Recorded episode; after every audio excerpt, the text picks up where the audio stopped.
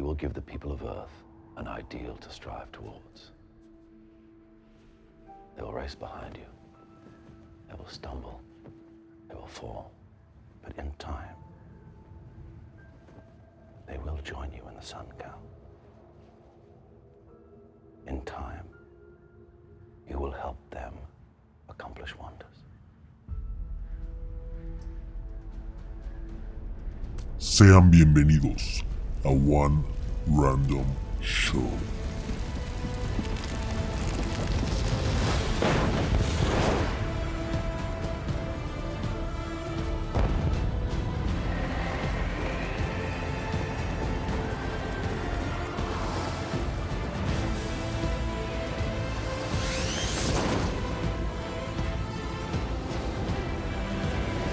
Ustedes, su anfitrión Memo Mendoza.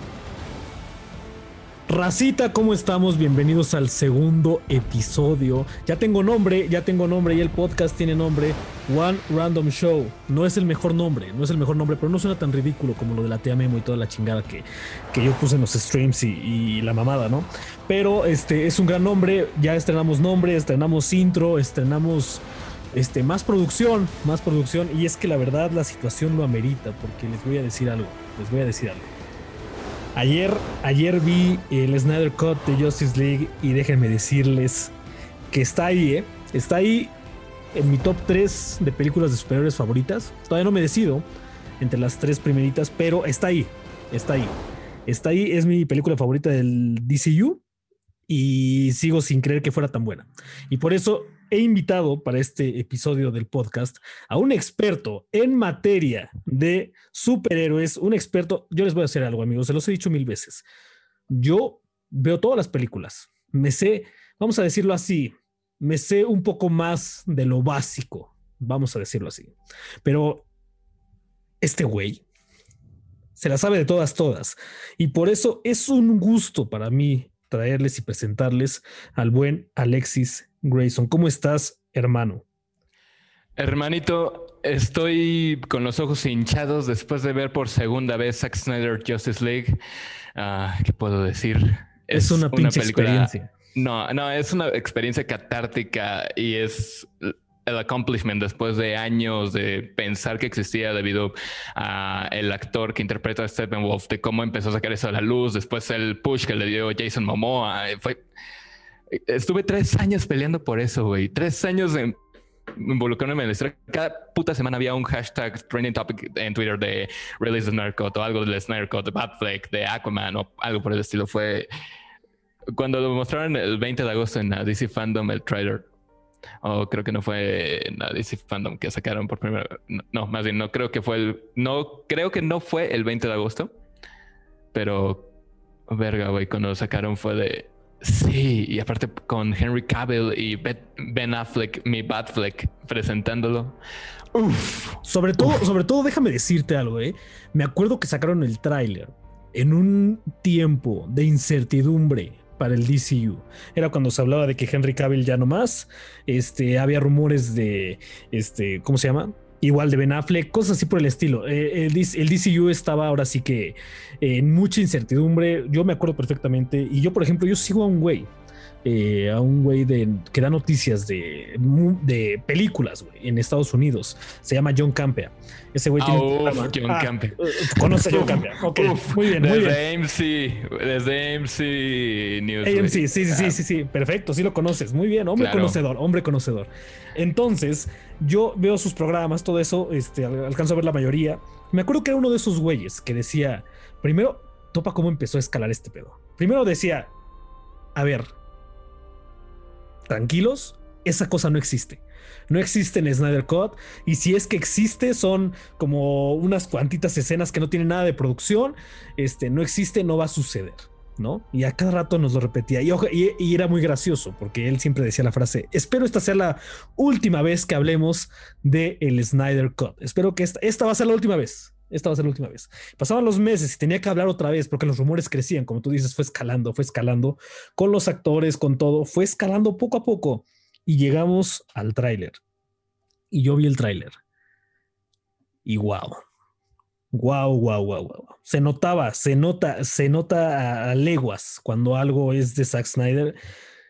Y eh, cuando me enteré que primero que nada, Warner, según yo, corrígeme si estoy mal, eh, Warner le dio primero un presupuesto extra a Snyder para terminar la película, pero después se le aumentó ese presupuesto porque, y bueno, como que se dieron cuenta de que les hacía falta un poquito más. No fue Warner per se.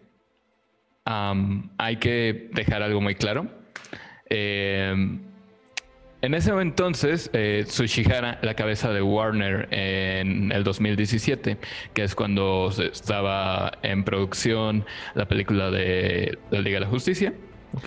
eh, ve una película de prueba, que es la versión de tres horas de Snyder, corte crudo, por así decirlo. Sin efectos, sin música, ni nada, nada más. eh, para que vean cómo va el pedo, para darle seguridad a la cabeza y todo eso. Eh, Tsuchihara, en ese momento, eh, empieza a decir lo de no quiero esto.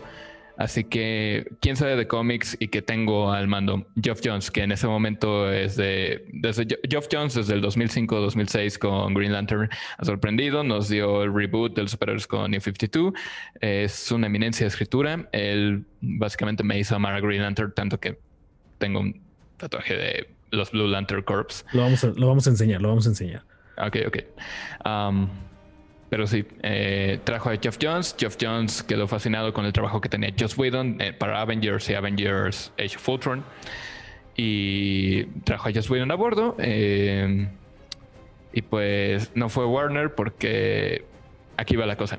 Imagina este escenario de que la película sale, pasa lo que todos sabemos del desafortunado evento de, del fallecimiento de la hija adoptiva de Zack Snyder, o Tom De Autumn. Snyder. Autumn, sí. Sí.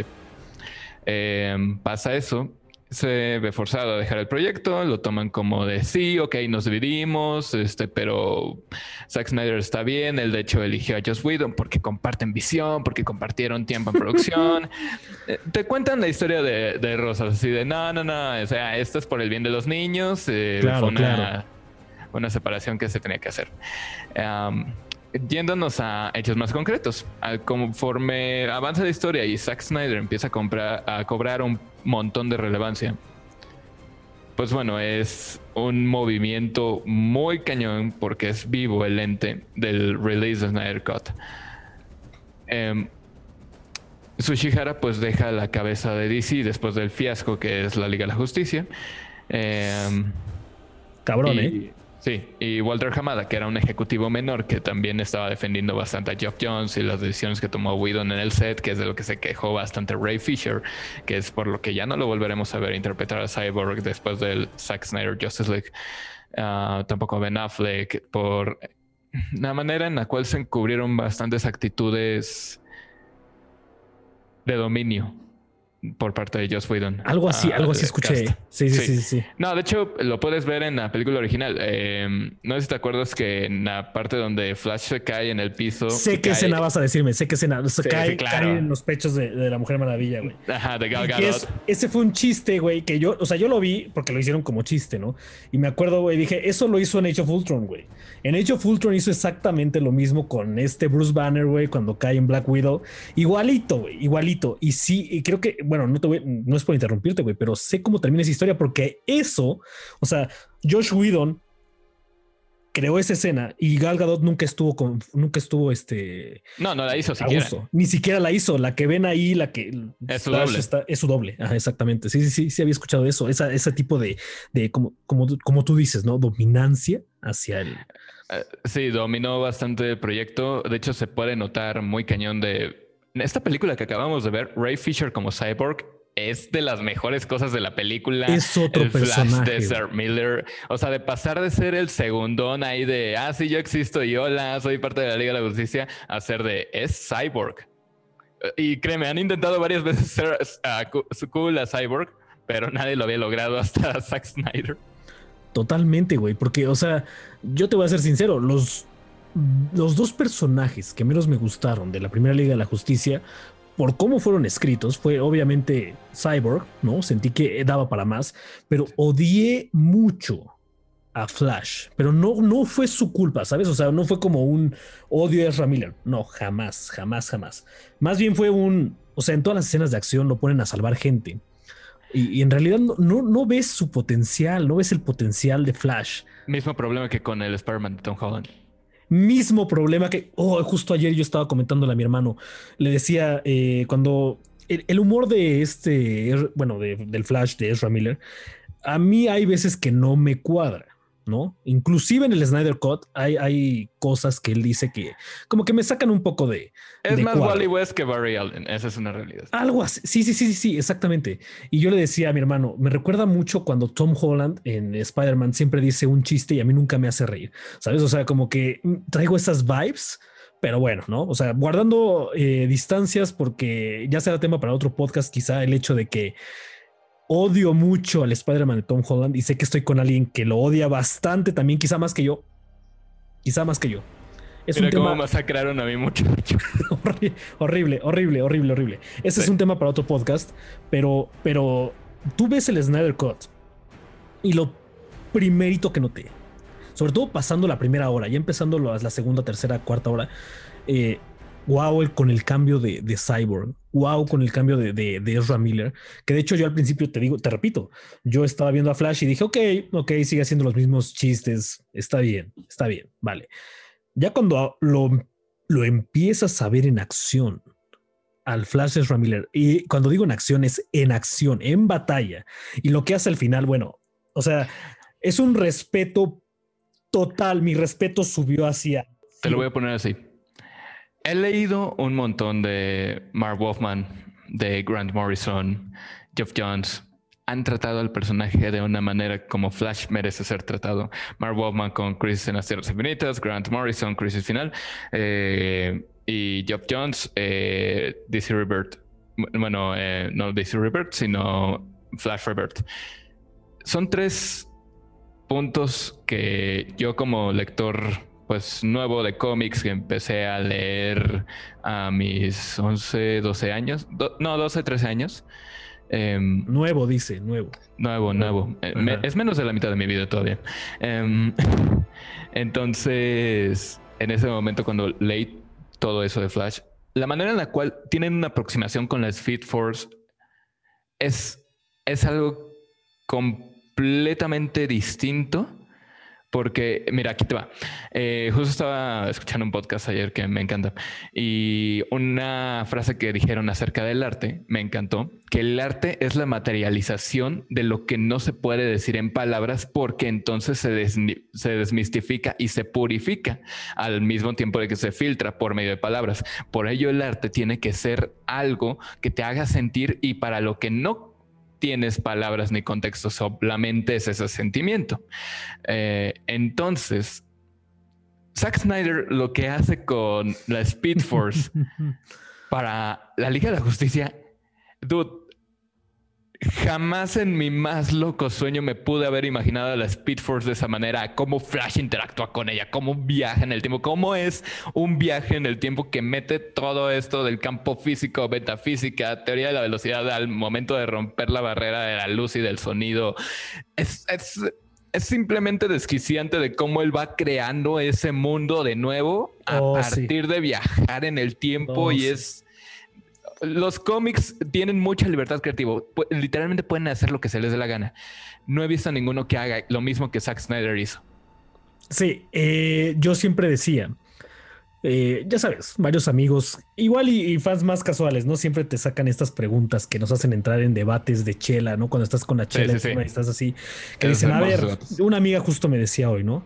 Una amiga que empezó a ver las, las películas, me dice, si se agarran a velocivergazos, Quicksilver y Flash, ¿quién gana? ¿No? Flash. Yo le digo Flash, ¿no? Yo le dije Flash. Flash. pero si le preguntas a las, a las, las, personas que ven estas películas más este, casualmente, ¿no? Han visto a Quicksilver tener escenas más icónicas, más creativas, ¿no? La escena del Sweet Dreams, todo eso, ya, la que ya conoce, ¿no? O sea, escenas que son para la gente, ¿no? Hacen ver que Quicksilver es más cool, ¿no? En general que Flash y que le puede ganar en ese, bueno, siendo más cool, le puede ganar. Eh, y más ahorita con lo de WandaVision que pusieron a Quicksilver, que bueno. Ajá. Ah, es John Boner. John Boner. John Boner. Era Frank Boner. No sé, algo Boner. Eh. Algo así, se apellidaba Boner. Bueno, el punto es que Quicksilver toma mucha relevancia y Flash no, la mayor relevancia que tomó ni siquiera fue con la Liga de la Justicia ni con Ezra Miller, fue con este, ¿cómo se llama? El, de la serie de TV. Eh, mi, hermana es, mi, hermana es, muy fan de la serie de TV, ¿no? y, tiene su culto, ¿no? Bueno, tiene sus, sus fanáticos esa serie de televisión, pero fuera de eso, entonces la gente tiene este concepto de que Quicksilver, ¿no? Es, es, es más que Flash. Y yo cuando vi la escena de Flash, aquí en la de. Todos sabemos qué escena, de qué estamos hablando, por el amor de Dios. Todos sabemos qué escena. Es imposible no ver esa escena. Ah, Dios mío. Cuando yo vi esa escena, dije: si las personas ven esto, van a cambiar por completo su opinión. Y esta es una escena, la primera escena en la pantalla grande, entre comillas, porque no fue el cine, pero bueno, este, la primera escena en la pantalla grande que, que se le hace justicia a Flash que se demuestra lo que lo importante que es para el mundo del DCU. O sea, es la primera escena que en verdad lo tratan con cariño. Toda la Liga de la Justicia, la de la de Whedon, me la pasé así de, o sea, Dios mío. Se lo traen de su pendejo, güey, puedes decirlo. Y salvó, güey, y salvó, no, lo, más que hizo fue salvar a la, familia rusa, ¿no? La familia rusa esa rara que... Y de repente llega Superman con un edificio encima de, ah, no, pues Dios mío, Dios mío. O sea, hay cosas que te voy a decir algo y seguro tú también lo sentiste. Y esto es un tema que hay que tocar. ¿eh? Yo veía la Liga de la Justicia, la de Josh Whedon, antes de que saliera todo esto. Y decía, ok, es mala, pero mira, eh, tienen esos momentos, ¿no? O sea, tiene, estos momentillos, este, curiosos, o sea, está, está, vamos, no es este, ¿cuál es la palabra? Me voy a ver muy mamador, pero en inglés es unwatchable. O sea, no, no, no es basura, ¿no? O sea, no es tan basura. Se puede hay ver. partes rescatables, o sea, no coordina, pero hay algo que tiene esencia. Exacto, yo decía, se puede ver, se puede ver, se puede ver. Ahora, ves esta versión y yo me di la tarea en la mañana hoy. Vi la Liga de la Justicia de Josh Whedon. No fue difícil. Dura menos de dos horas. No fue nada. Una hora cuarenta minutos, ¿no? O sea, ok. Eso es un crimen, pero bueno, está bien. Y, y ahora sí la sentí basura ahora sí la sentí completamente. que si alguien la ve está cometiendo un terriblemente error. También, bueno, cometes el error de, eh, no error precisamente, pero se podría decir de entender a partir del sesgo del conocimiento actual para juzgar el pasado. Sin embargo, en esto sí podemos juzgar el pasado. Oh, esto es una bendita cosa. Eh, no, ¿sabes lo que a mí me pasó? Yo, mientras estaba viendo la película de Zack Snyder ayer a la una de la mañana por primera vez, Ah, porque así de enfermo estoy por esto. Em, oh, em, noté que cada escena que me había gustado de la película original de 2017 era de Zack Snyder. No sé si soy tan fan de Zack Snyder o de las películas que ha hecho Zack Snyder hasta el momento porque amo Batman v Superman. No me importa, amo Batman v Superman. es la segunda mejor película de superhéroes de la historia. Somos dos. Somos dos en eso. Quizá no en lo de la segunda película de superhéroes, o sea, ahí tengo mis para Mí, para mí, para mí, para mí. Pero Batman, yo amo Batman v Superman. Ah, claro. Es una hermosa película. Tiene, no le puedes pedir nada y créeme, envejeció como el vino porque Dios, Dios. Pero bueno, para no salirme del punto. empiezo a ver Zack Snyder, eh, Justice League, y es de cada escena que me había gustado de la versión del 2017. No le puedo decir original, le voy a decir la versión del 2017. Bien, bien. Había sido de Zack Snyder completamente. La escena de la pelea con Steppenwolf en la isla Striker, eh, los chistes incluso que no se habían forzado, sino los chistes que realmente te daban risa, escenas de acción, eh, las peleas que Zack Snyder, que digo que Zack Snyder, que Joss Whedon amputó y castró masacró. masacró esa pelea de las amazonas, esa pelea de los dioses antiguos, los atlantes, las amazonas, los hombres y el linterna verde Yolan Bar contra Darkseid y su ejército de Apocalypse. Te lo reducen a una escena de tres minutos. Neta, güey. Neta. O sea. Neta. O sea, estás viendo eso que es comparable con la batalla del abismo de Hem del, Señor de los Anillos. y lo pones en tres minutos. Yo no te lo puedo creer. ¿Sabes qué no puedo creer tampoco?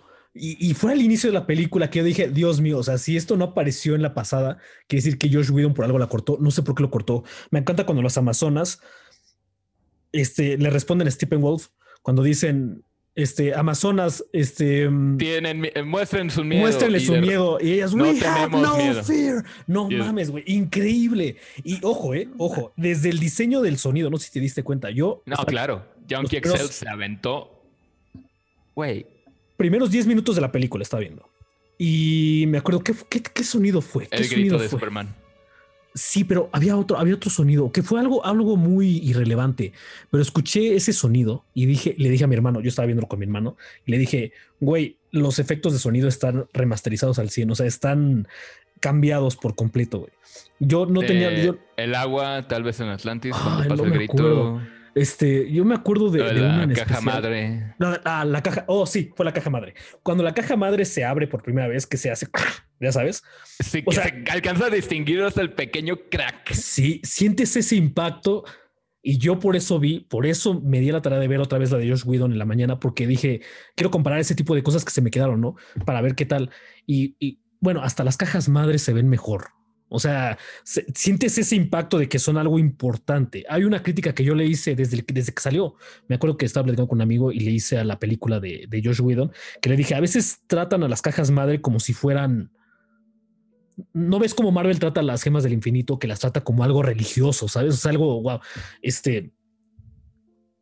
Yo veía cómo trataban las cajas madre en la primera película de Josh Whedon y se ve como si fueran algo que se pueden pasar, ya sabes, así como de, ah, sí, tómala, ahí va, sí, o sea, ahí te va, ahí te va el balón. Ah, no sientes ese peso de que son las tres cosas más importantes en la es película. Es un ser viviente y a pesar de que cómo castraron la relevancia de las cajas madre y a la vez no poder reciclar su uso, porque en los cómics se puede ver de que la, la Mother Box es de Darkseid y la Father Box es de High Father de Nueva Génesis de los Nuevos Dioses, mundo creado por Jack Kirby hermosamente.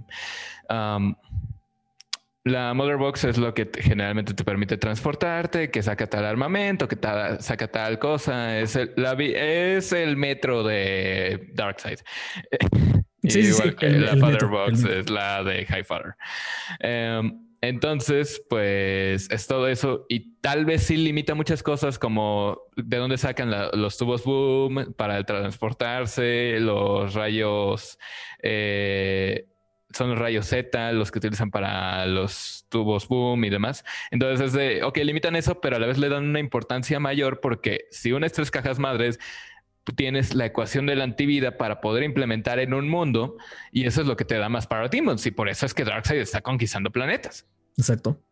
Y, es gracioso porque la palabra antivida no se menciona para nada en la versión de Josh Whedon. De hecho, es increíble cómo pequeños cambios se hicieron. Bueno, pequeños grandes cambios se hicieron a Stephen Wolf.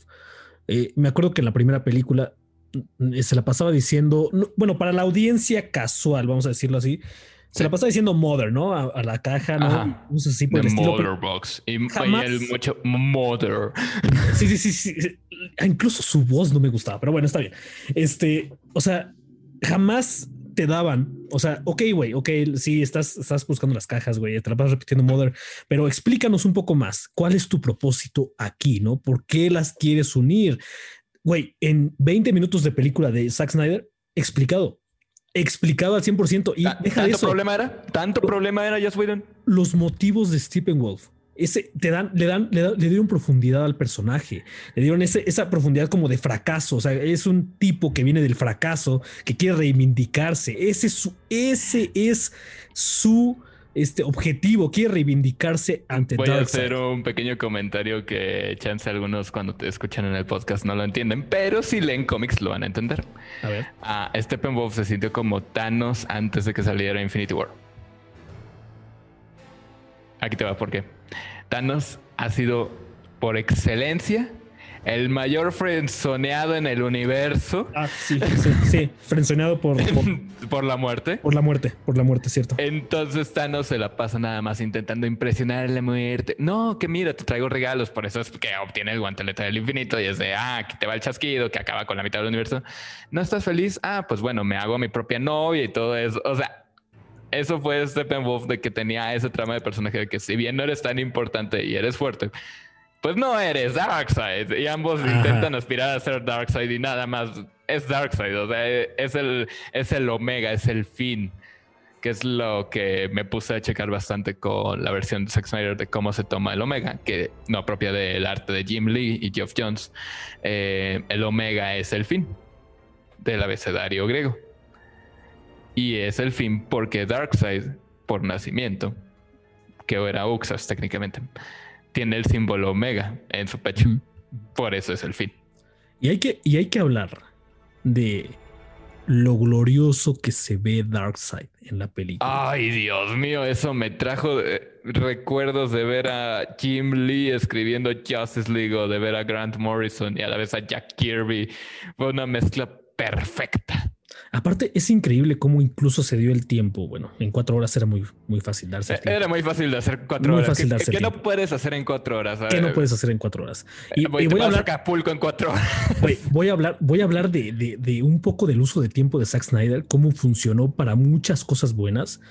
Aunque también yo tengo unos pequeños nitpicks con el uso de ciertas cosas. Pero vamos a hablar del tiempo un poquito más adelante. Yo quiero nada más recalcar lo de Darkseid. Porque mi hermana, mi hermana no conoce mucho de la mitología de DC Comics, pero le gusta ver las películas, ¿no? Entonces la está viendo. Y Darkseid aparece por primera vez. las animadas. Sí, uy, sí, le- y le he dicho, le he dicho que las vea, le he dicho que las vea porque ella le Sí, gusta mucho. verlas. Ojo, ella Bueno, le gusta. ¿Puedo omitir la de la muerte de Superman, la primera que salió? O sea, la del Sí. 2002, 2003, que esa la puedo omitir. Pero de ahí las en demás, adelante todo sale bien. Fíjate Ajá. que a ella sí le gusta eh, las, las series de DC Comics. O sea, ella sí, sí, sí sigue las series de DC Comics. Sí, Green Arrow, The Flash, Supergirl. pero también es más, más de Marvel. Ella sí es más de Marvel, cosas así. Es que el mundo es más de Marvel porque es más fácil Marvel. No digas eso que se enojan, güey. Me vale No más, digas es eso más que fácil. Marvel. Es Yo la sabes que tengo, tengo una palabra para Marvel. Marvel es digerible. Es Sí. digerible. Es, es, es, es agradable, es digerible. A mí me gusta Marvel, o sea, es digerible. Pero Mira. es fácil, es fácil. Mira, yo como lector de cómics te puedo decir esto. Ahorita Marvel se está llevando muy cañón de calle a DC. Ah, Lleva una muy buena racha. Por supuesto. En los cómics, no, en los cómics, que era donde DC tenía aquí. Pero, ¿sabes lo que me pasó el otro día? Estaba poniéndome al tanto con Spider-Man, que no me canso de leer Spider-Man, The Amazing Spider-Man. Eh, después me puse al corriente con Iron Man, con eh, Immortal Hulk, que si no has leído la serie de Immortal Hulk y nunca has leído un cómic, no importa, lee Immortal Hulk. Ok. Eh, me estaba poniendo al corriente y me empecé a aventar Daredevil, que ha tenido un excelente run, un señor run en estos últimos 26 números. Y de repente me quedé de, es que, no sé, no, no es lo mismo. Y me puse a leer DC y me barrí todo lo que podía. Me leí de Flash, me leí Batman, me leí todo Future State, todo DC Death Metal. O sea, hay algo que quiero tocar contigo, que es una, que a raíz de lo que dije de Marvel es muy fácil. Aquí te va. Siempre hacemos esta distinción entre los lectores de cómics de Marvel. Es los superhéroes siendo humanos. O sea, tienes a un vato que no debería ser superhéroe, pero le llega la responsabilidad de ser un héroe. Sí, ¿no? Le mordió una araña, eh, era un millonario y este casi Era muere. un niño que quería ser un soldado, era un alcohólico que sobrevivió a un misil, o sea, cosas por el Claro, estilo. claro, claro. Eh, y de repente tienes a DC. DC son seres escogidos Para ser héroes. para ser héroes, que, que no escogieron ellos, y esto se asimila mucho a Marvel, lo que intenta recrear, pero ellos tienen demasiado arriba de ellos, son dioses intentando ser humanos y no humanos dejando de ser dioses como lo trata Marvel. Esa es la diferencia entre DC y Marvel. Por eso Marvel es más digerible. Te cuenta más historia de calle, más historia de problemas existenciales. DC te avienta lo de es que tengo ese problema, pero no puedo dejar de ser Batman. Es que Flash tiene que salvar a la ciudad, pero Barry va a perder su trabajo, pero pues, tiene que ser Flash. Sí, sí. Y- es algo, yo, yo sabes qué palabra asocio mucho con, con DC Comics y tú la usaste una vez que hablaste conmigo antes del podcast, creo. Eh, mitología. Sí, es Mitología. completamente mitología. Es la mitología del siglo 2021, los cómics. Dios, o sea que, y, y- y es lo que más me gustó, de que por eso Snyder hizo que su película durara cuatro. Es más, yo te puedo apostar a que si hubiera sido por él, le mete otra hora. Le Eh, mete sí, otra sin hora. problemas. De que le Sin hubieran pedos. dado, no sé, 200 millones y te hubiera puesto todo el futuro distópico ahí sin problemas. Sin pedo. O sea, te, te da, te da para pensar y, y es, y es algo que yo quiero eh, más o menos eh, tocar el tema aquí, de que a veces a mí me, me desespera un poco cuando veo a la gente. eh, hay gente que está viendo el, el- el Snyder Cut, gente que acost- está acostumbrada a películas de superhéroes, Marvel, cosas así, ¿no? Sí, más Y livianas que- que te hacen reír, que te llevan de la manita. Y hay veces que yo les pregunto a ellos así de, a ver, güey, ¿qué, qué no te gustó? Y a los que les he preguntado me han dicho escenas que para mí son quizá las mejores de la película. O sea, porque a veces para mí las mejores escenas de una película no es siempre la escena de acción, no es siempre la escena de, de- ¿sabes? O sea, para Sí, mí sí, las mejores escenas de una película pueden ser los intercambios de diálogo, los intercambios de diálogo cuando te dan a Cómo se conocer miran, cierta- cómo, cómo Oh. hablan. Sí, completamente. El tono de voz que utilizan, en particular, como ese cambio que hubo de la frase de Batman de la versión de Whedon contra la versión de Snyder, de hasta eso, hasta no eso. nos han enfrentado juntos. Sí, sí, sí, sí. Y no sé, dijo una. eh, básicamente se le hizo el fundillo así, este, cuando hablaba de enfrentar al ejército en la versión de Whedon. Pero prosigue, por favor. Sí, no, este, tú lo dijiste ahorita perfectamente bien. O sea, inclusive Snyder se puso a ver cómo decían las líneas ciertos personajes y, y no cambió la línea, simplemente cambió la intención de la línea. Y con ese pequeño detalle le da, le da a la película otro, otro, otro propósito, otro pedo. Este, por ejemplo, Batman, Batman. Vamos a hablar un poco de Batman porque Por favor. a mí el Batman de Batman v Superman es impresionantemente bueno. Buenísimo. Es el mejor Batman. Es, es el único detective que ya no le teme a nada, que no, es- que no puede perder nada más. Eh, Sí, sí, sí, exacto. No, no, no tiene nada que perder. No tiene nada que perder y se nota en Batman v Superman. Se nota. Mucha gente empieza a llorar. Es que mata a mucha gente.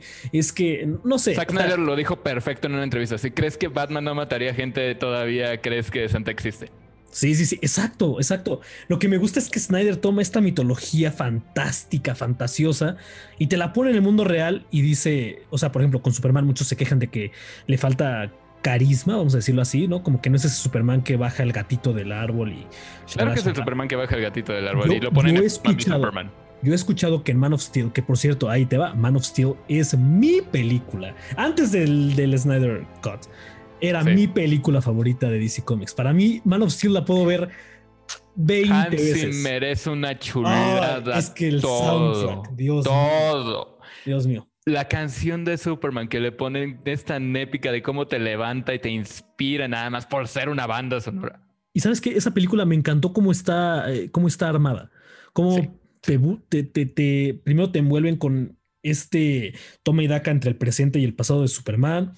Terminan con eso, te terminan de decir quién es Superman, para qué vino a este mundo y empiezan con la trama. ¿No? Empiezan ahora sí, Sod viene, shalala, shalala, ¿no? Ese es este, ahora sí que eh, otro tema, ¿no? Otra película. Pero ponía el ejemplo de Man of Steel, que es mi película favorita. Era, era, era mi película favorita de, de DC Comics. Y, y yo escuché mucha gente decir que este Superman, o sea, se sentía muy eh, extraterrestre, como que se sentía muy, ¿sabes? Como que hablaba muy no natural y que Superman debería ser más natural, porque al fin y al cabo es un humano. Es un humano que creció en Kansas y que debería tener unas interacciones más. Pero te voy a decir algo que Zack Snyder sigue haciendo hasta esta película. A mí no me importa eso. A mí me, me encantó mucho como en Batman y Superman y en, Man of Steel, Zack Snyder siempre te trata de poner esa comparación y ese, ese, ese significado de Superman que para el ser humano tendría que ser como si fuera Jesús, como si fuera un, el- un dios. Un Que muchos dios. le llaman pretencioso por ello. Ajá, y le dicen pretencioso a, a- a una visión muy buena de Superman. Es que también velo de dónde viene. Están acostumbrados a que de repente le soltaste a un Iron Man que era completamente humana, a un Steve Rogers, a un Spider-Man. Se lo está soltando cada tres años porque si no, no, no te rinde el personaje. Oh, Eh, sí, totalmente. Es, es el problema aquí es que lo consideran pretencioso Porque tú y yo no lo podemos ver objetivamente. Tú y yo estoy seguro de que en algún momento viste las caricaturas de Batman, de Superman, la Liga de la Justicia, la Liga de la Justicia Limitada. No lo podemos ver objetivamente. Nos desentendimos de la religión, o al menos yo me desentendí de la religión, pero por lo mismo uno tiene que conocer a su enemigo. Em, claro, claro, claro, claro. Entonces, en medio de todo eso, pues empecé a leer bastante y a intentar educarme acerca de lo que es la religión, de lo que involucra y demás. Y Zack Snyder lo toca de, es que si Superman llegara a la Tierra, no solo sería político, sería religioso porque es un símbolo de algo más grande y de que no estamos solos en el universo. Como Neil deGrasse Tyson lo dice tan bien en la película de Batman v Superman, el mejor easter egg que pudieron haber puesto, el mejor cameo que pudieron haber puesto. Hay una escena que me gusta mucho. Creo que una de mis escenas favoritas de Man of Steel, que es quizá la escena, muchos la han llamado que es la escena más pretenciosa de la película, es el segmento de cuando las noticias, estás hablando mil noticieros, nada más estás con, con el audio de cómo empiezan a preguntarse, o sea, Superman, ¿qué es Superman? ¿Por qué debería regirse bajo nuestras reglas? Pero no, este es un ser divino, o sea, escuchas mil opiniones mientras ves a Superman. En Batman v Superman, no en Man of Steel. Ay, fue en Batman v Superman, perdón, perdón, se me, se me cruzan los cables, güey. Este, Una de mis escenas favoritas porque sabes a Superman como salva lo, de un cohete mientras está este montaje increíble, ¿no? De cómo te, para las diferentes opiniones, ¿no? La mesa de debate de entre Superman y todo eso, esa escena de cuando la mujer está en la inundación, está arriba de la, de, su casa y ve a Superman y, o sea, lo ven como un dios, él baja del cielo, así, esas, esas escenas son increíbles y me encanta cómo termina la escena, que es como de, este, debe o no debe haber un, corrígeme si estoy mal, ¿no? Porque a veces puedo estar mal, pero cuando te dicen, ¿debe o no debe haber un Superman en el mundo? Y que la senadora responde, lo hay, ¿no? O sea, es algo así, ¿no? Le estoy cagando yo. Ah, no, eh, lo que dice, eh, lo que le dice es, debería de haber un Superman en el mundo. Ah, cierto, debería. Y, le responde, no podemos saberlo, lo hay. Lo hay, lo hay. O sea, me encanta todo ese segmento. Ah, ah. Mira, es que ahí nos tenemos que ir a una raíz bastante filosófica, que es de, por el mismo comprendimiento del ser humano, no podemos entender algo que escapa a nosotros. Y lo que intentan muchos escritores a lo largo de los años en los cómics de Superman es intentar aproximarse al personaje de distintas formas. Como lo ataca Snyder es con una manera religiosa porque de ahí es de donde nos iríamos comúnmente por el hecho de que es algo más grande, pero no nos está haciendo daño, pero al mismo tiempo no lo comprendemos. Y hay un punto que también me encanta en esa escena, que es de, es que Superman se rige por su moral o por nuestra moral o por la moral de quién. El problema con esto es que, y una, un argumento que da Gordon en The Dark Knight Returns, eh, que me encanta, que es, de, es que es demasiado grande para que podamos juzgarlo cuando se refiere a Theodore Roosevelt durante la Segunda Guerra Mundial. Y eh, ah, eh, a Theodore Roosevelt durante la Segunda Guerra Mundial para asimilarlo con Batman, que está justo en el auge, moviéndose en medio del caos y todo lo demás. Entonces, Superman es demasiado grande para poder ser juzgado pero el problema de ello es que no es comprendido por la gente porque si, porque ellos dicen, es que si yo tuviera toda esa fuerza, es que si yo tuviera esas habilidades, es que si yo fuera todo eso no haría eso. Eh, por eso yo sé que tiene que tener algo atrás. Por eso es la paranoia de Batman, que es de, es que es la misma lógica que te pone ahí eh, Lex Luthor, J.C. Eisenberg, en una maravillosa filosofía, que es de si Dios es todopoderoso, entonces no es del todo bueno. totalmente bueno. Exacto. Y si es totalmente bueno, entonces no es todopoderoso. Ah, sí. Que es la etimología de entonces sabe que eh, si es todopoderoso, entonces sabe que existe mal, sí. Eh, puede erradicarlo, sí. Decide no hacerlo, entonces malo. Y es de eh, si no es todopoderoso, sabe que existe el mal, sí. No puede erradicarlo, en efecto. Por eso no es todopoderoso. Esa, escena también es increíble. Esa escena también es increíble. Y, te voy a decir algo para, para no brincar. Voy a armar un, episodio, güey, nada más para discutir el DCU hasta donde ya llevamos con, con, güey, contigo. Está increíble este pedo. Halloween. Para no, para no saltarnos tanto del Snyder Cut, te voy a mencionar. de hecho, me quedé con eso y me quedé con ganas de decírtelo. Solo creo que hay una escena que Whedon puso en la película que a mí me hubiera gustado ver en esta película. Bueno, no ver, más bien, quizá me gustó un poco más que lo que vimos en Snyder Cut. Y Ok. esto puede abrir, un, puede abrir un tema de debate si hubo algo que te gustó a ti de Whedon, de la escena, de, bueno, del, este, de la película de, de Whedon, que no vimos en el Snyder Cut. Ahí te va. Solo Creo que es- hay una ver, canción que me primero. gustó de. No, solo A una ver, cosa ver, que me gustó de Whedon fue la de We Can Be Heroes y ya. Ah, no. Yo, yo sabes a cuál me refería. ¿A cuál? al montaje inicial de cuando Superman, o sea, el- cómo inicia la película, el intro. Después de ese horrible intro de Batman y el tipo que están arriba en el. el- Eh, Sí, sí, sí, de cómo agarra al tipo y lo utiliza de carnada para el Ajá, Paradigm. ajá. Y que empieza el Everybody Knows, ¿no? De Batman. Me encantó. La, la, eh, me acuerdo, yo la estaba viendo en el cine y para mí fue el mejor inicio. Fue como, Dios mío, ¿qué voy a ver? ¿No? Oh, increíble. Sí, de ver Este- a Superman ahí en el video del celular, que en los bomberos y todo eso. Sí, sí, sí. O sea, me encantó el montaje, me encantó la, la, la canción. Y yo cuando lo vi en el Snyder Cut y vi el intro, el otro intro, ¿no? Increíble, ¿no? Pero dije, ah, me quedé con muchas ganas de ver ese montaje otra vez, porque ese montaje a mí se me hizo de las pocas cosas que, que la versión de Whedon, como que es, la sentí bien, la sentí bastante bien, la sentí bastante eh, significativa, no Y sé. yo sigo sin ver el maldito bigote, pero bueno. Em, Oye, oye, ahora espérame tantito, te voy a preguntar algo. El soundtrack, mira, ahí te va, ahí te va. Para mí, Danny Elfman es uno de los más grandes compositores de soundtracks. El, él hizo el- nuestra infancia, nada más. Dios mío, el, el tema de Spider-Man. O sea, El tema de Spider-Man, el tema de Batman, El tema tema, de Batman. Superman, el Oh. tema de Justice League, Justice League Unlimited. Danny Elfman, increíble. Entonces yo me acuerdo muy bien que cuando empezó lo de la Liga de la Justicia de, de Whedon, eh, cuando supe que Danny y se Elfman, trajo a Danny Elfman.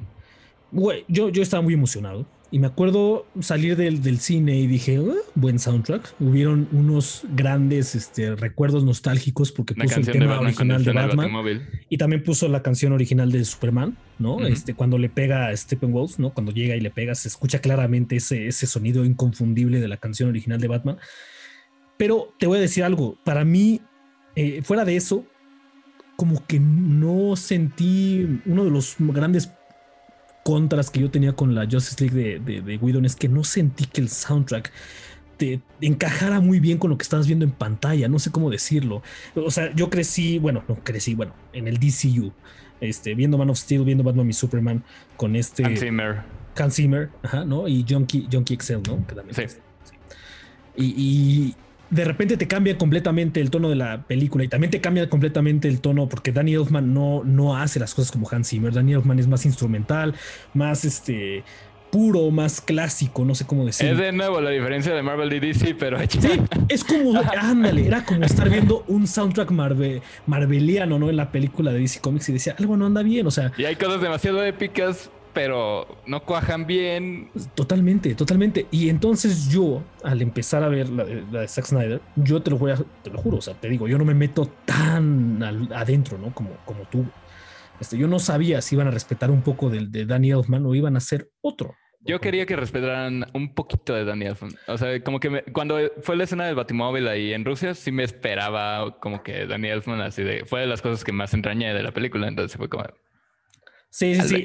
Hay veces, hay, te digo, hay lugarcitos en los que dices, ahí podría entrar perfectamente, ¿no? Ya me estoy imaginando, ta, ta, ta, taran. o sea, esto, me estoy imaginando perfectamente eso, ¿no? Pero, güey, y el soundtrack de, de, de- del Zack Snyder, Dios, o sea, Yankee Excel se rifó. Dios mío, Dios mío. Solo hubo uno que me molestó, ya le están haciendo memes al respecto y eso quiere decir que Wonder Woman. cada vez que inicia Wonder Woman, Dios mío, Dios mío, güey. O sea, la primera vez fue como, ok, muy bien, muy bien, ¿no? O sea, Y increíble. la segunda de... Ok.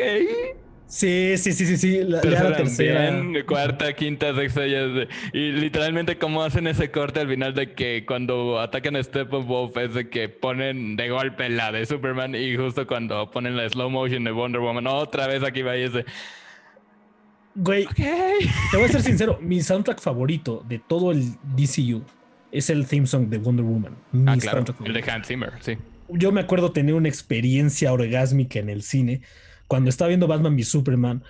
Este Batman está a punto de morir y llega Wonder Woman y ese, ese efecto de sonido de cuando el láser está, está con sus brazaletes que suena como como si algo estuviera cargando.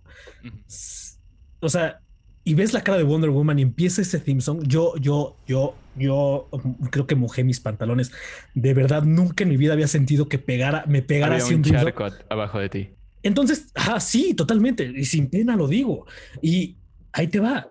Yo cuando vi lo de Danny Elfman en la primera versión de Justice League, eh, vi su, su, interpretación de este soundtrack, ¿no? En orquesta, más o menos. No lo sentí igual. Siempre fue como, ah, ah, me falta ese, ese tecno, ese, ese, esa guitarra, ese, ese algo, esa agresividad que caracteriza a este universo hasta ahorita. Y la primera escena de, de- de Wonder Woman aquí en la película de Zack Snyder, que por cierto la mejoraron 10 mil veces. o sea, sí, sí. un grupito sí, de pendejos, un grupito de pendejos, así en, en la primera versión, ¿no? Un grupito de terroristas pendejos en la primera versión. Zack Snyder, con metiéndole tantitas cosas, tantitas líneas, tantitos detallitos, los hizo como una amenaza, ¿no? Una amenaza que dices, güey, quiero que les ganen. Dale en la madre, güey. No, ¿qué estás esperando? Y, y me acuerdo de que escuché ese soundtrack entrar justo cuando Wonder Woman da el primer madrazo. Desde ahí dije, esto va a ser totalmente diferente, güey. O sea, necesito prepararme porque puedo tener otra vez otra experiencia como la que tuve en el cine con Batman y Superman, porque voy a escuchar un soundtrack completamente diferente a la película, ¿no? O sea, oh, Dios mío, increíble, increíble. Es- Es increíble. Te digo, fuera de los grititos eh, que de Wonder Woman a cada rato, fuera de eso, ah, todo, todo, todo perfecto, perfecto. La, la- la escena final, bueno, la pelea final, no la escena final, la pelea final. Ah, maravilloso, güey. Maravilloso en cuestión de soundtrack y sonido. ¿Sabes? Una de las cosas que más me gustaron de esta versión, no sé si lo notaste, pero era cuando salió la de 2017, fue de que hicieron muchos memes de la Liga de la Justicia al 99% y salen los cinco integrantes. Y la Liga, eh, digo, y sa- la Liga de la Justicia al 1%.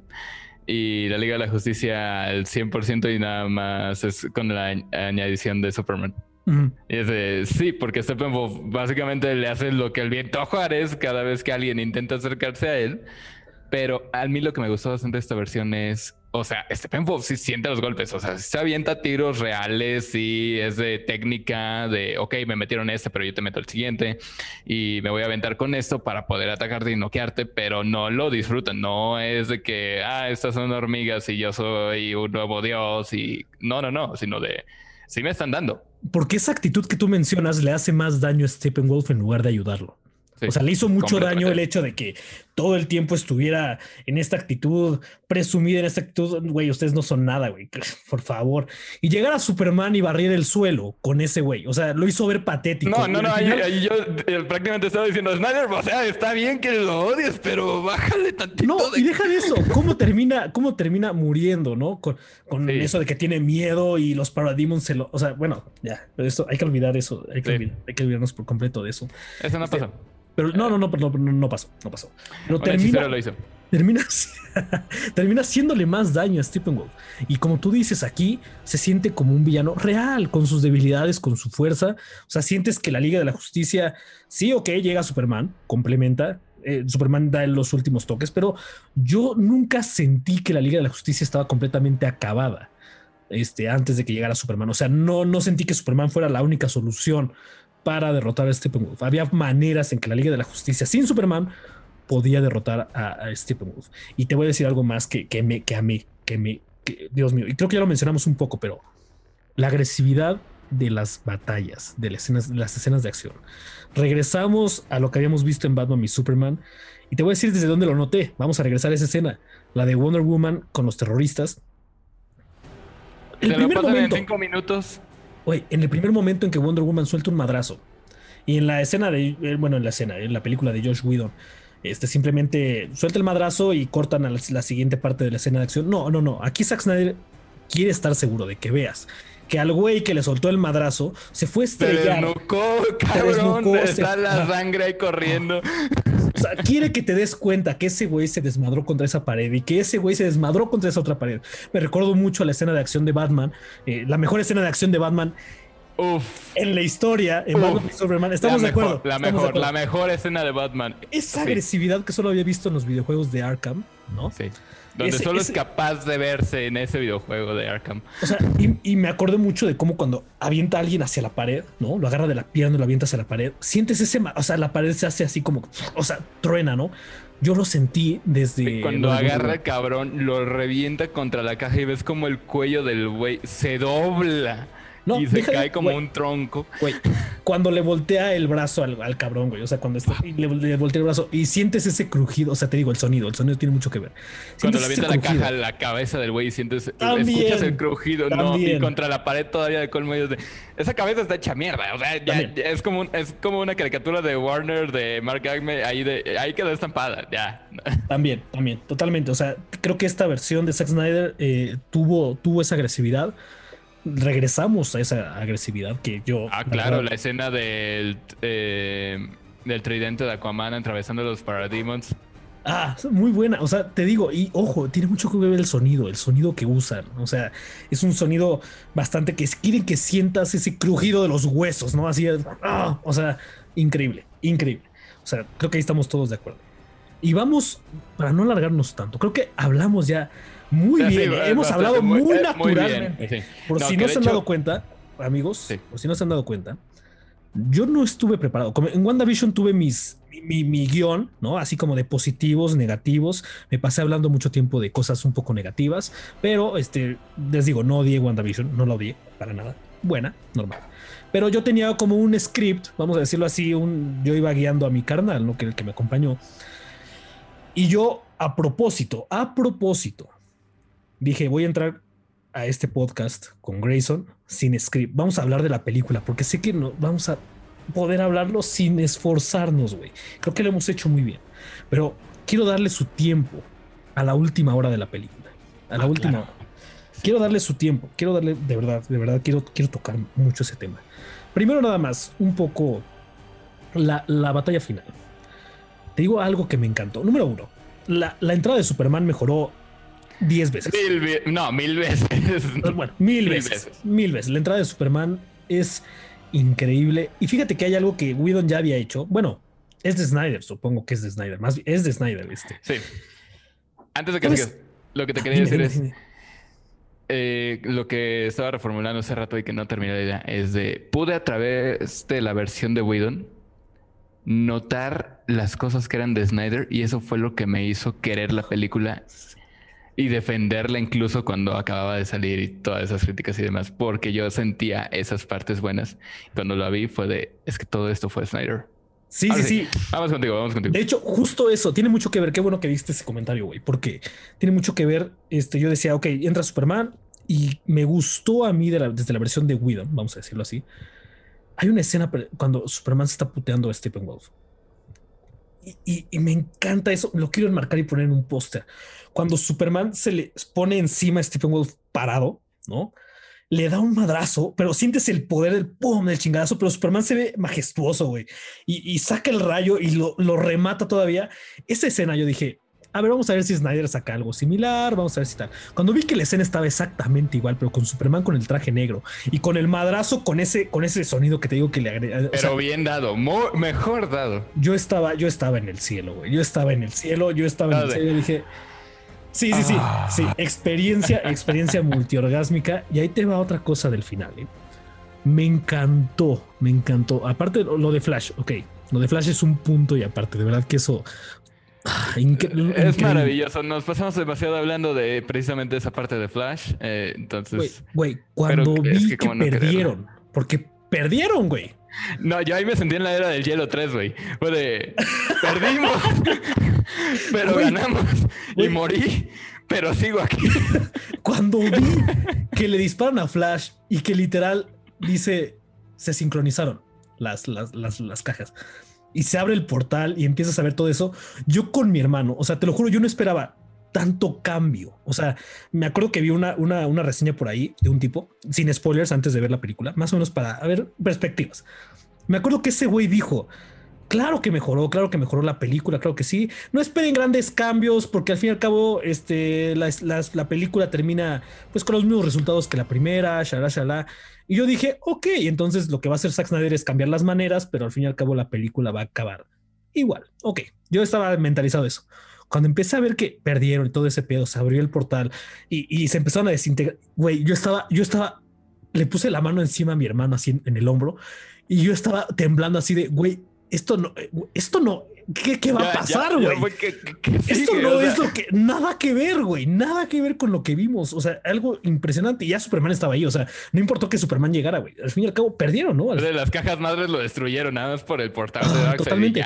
Y, y ver a Flash regresar al tiempo por primera vez, te digo, vamos a repetir esto. En Bueno, por segunda grande. técnicamente. Por, se- hablando. por segunda vez técnica, ajá, técnicamente, Ajá. técnicamente. Pero ver, ver ese proceso, ¿no? Cinematográfico, verlo hacerlo. Dios mío, Dios mío. ¿Cómo qué- se va qué- creando qué belleza, cada pisada? Qué belleza, qué belleza, qué belleza de, de forma. Ah, Y, y te voy a decir algo. Me encantó mucho cuando ya se chingan a Steppenwolf. Me encanta esa confrontación mediante el portal. Que Darkseid ve el portal, güey. Y la Liga de la Justicia va a Darkseid, güey. Esas imágenes. Ay, Dios mío, güey. O sea, ahí yo estaba, yo estaba más preocupado por decir qué poquísima madre va a ser. Qué mentada de madre va a ser. Que, o sea, estamos viendo esto y que Warner diga, ok, ya lo vieron, chido. Ok, nosotros ya cambiamos de planes un poco, vamos a De repente llega. Flash y órale, vámonos. Ah, güey, o sea, necesito ver qué pasa después. O sea, no, no, me, nos van a, no nos van a dejar así, no nos pueden dejar así. Es este, es, es, eh, ah, no sé. Por eso quería tocar lo de Walter Hamada y todo eso. Walter Hamada ahorita ocupa el lugar que en 2017 ocupaba Tsushihara. Se dice, dicen las malas lenguas, quién sabe, que ahorita ten- están teniendo en Warner reuniones de emergencia los ejecutivos. Se dice, no, no, no, no, eh, no lo escuchaste de mí. Yo aquí no escuchamos nada, ¿no? aquí no escuchamos nada. No escuchamos nada. Es una situación completamente hipotética. Solo imagínense de rodillas ahorita y, pidiéndole al cielo ciertas cosas, pero no escucharon nada aquí. ¿eh? No. Yo no tengo un cordero listo para un sacrificio ni nada. Este, soy vegano. Em, no soy vegano, pero entiendes el chiste. Sí, sí, sí. No, no, no. Y es- espérate, güey, espérate. Viene lo mejor. O sea, tú dices, ok, güey, ya. Cambió. Al fin y al cabo, el tipo tuvo razón, ¿no? El que de la crítica. Pero al fin y al cabo, derrotaron a Steppenwolf, ¿no? La pose de la Liga de la Justicia, increíble, ¿no? Con, Y de repente subiéndose a la nave, que ya estaba desmadrada, entonces fue como de... sí, sí. Tiene sí. sentido, no importa, me vale madre, tú dámela. No me importa, no me importa. Y de repente aparece en tu pantalla, se vuelve negra y aparece epílogo. Y yo me acuerdo de cuando, cuando vi lo de epílogo, le puse pausa tantito a la película y ves la, la- línea de reproducción y faltaban 25 minutos, 26 minutos. Y yo le digo a mi hermano, falta media hora, güey. El epílogo va a durar media hora. No hemos visto al Joker, no, no hemos visto al Joker en- que vimos en el tráiler. Eh, no hemos visto algunas cosillas. Vamos a ver qué pasa. Vamos a ver qué sucede. Mi hermano estaba así de que, no, güey, yo creo que nos van a hacer como, como, ojo, ¿eh? ¿Cómo, cómo nos tienen mentalizados? Yo creo que nos van a hacer como Marvel, güey, cuando cambia los trailers a su conveniencia y lo pon- nos van a poner como que un pequeña cosita. Y, o sea, yo estaba así de, no, no, no. Snyder no miente. Le digo, tranquilo, güey, tranquilo, porque no lo, Zack Snyder no lo pondría en el tráiler de no ser por, por algo importante, güey. Yo dudo que nada más sea como un pequeño cameo. Yo la verdad lo dudo. Bueno, que sí se mamaron con Doomsday para el 2016, pero pues bueno. ¿En qué? No, no sé si recuerdas que para Batman v Superman. ah, ah, güey. Sí, sí, güey. O sea, pudieron dejarlo Si ahí. se lo hubieran guardado, si se lo hubieran guardado. O sea, ¿por y, qué ya- y hubiera sido perfecto, güey. O sea, pinche Rotten Tomatoes no se lo hubiera destrozado. Totalmente, totalmente, totalmente. Güey, El tráiler es una parte muy importante de una película, güey. Y algo que tengo, este, voy a citar a John Campion eso, güey. El tráiler debe ser lo que te, lo que haga que una emoción por una película, si tu emoción por una película está en cero, es la responsabilidad de un tráiler hacer que de cero suba a 100, güey. O sea, es... pero no mintiendo. Exacto, no prometiendo, porque después de eso, ok, quizá te, quizá, quizá te salgas con la tuya en cuestión de monetaria que la gente va a ir a ver la película, pero las críticas no te van a perdonar, no te van a perdonar si mientes con A el menos que seas Marvel. A menos que seas Marvel que les perdonan absolutamente todo, no tienen pase libre, este, lo que sea, Thor 2, 100% en Rotten Tomatoes, o sea, sabemos cómo se maneja, ¿no? Bueno, pero ah, eso que tú dices de, de, de- de Doomsday a mí me molestó mucho, me molestó, me molestó bastante. Entonces yo también, ahorita con lo del guasón, yo dije, no creo, no creo que lo hagan. O sea, ok, vamos a ver. Ok, está bien. Empieza el epílogo. ¿Qué es lo primero que te llamó la atención del epílogo? Ok, ah, en primera me hizo llorar Flash. Eh, eso es lo primero. Eh, um, Cyborg fue de el discurso del padre de Silas Stone. Muy bueno, muy bueno. Me recordó bastante al de, pero mejor que el de el tío Ben o de Richard Parker, no me acuerdo bien, para The Amazing Spider-Man. Spider-Man. Ajá, la de Amazing Spider-Man 2. Es la 2. No, ¿no? Eh, no, es la 1, porque es el, que, es el que él escucha en el, en el celular, no en el voicemail. Ajá. Sí, y en la 2 es de Gwen Stacy que repiten eh, como que la misma temática para intentar arreglar que bueno, ya hacer otro podcast de Amazing Experiments. Sí, sí, sé de em, lo que habla, sé de lo que es. creo que.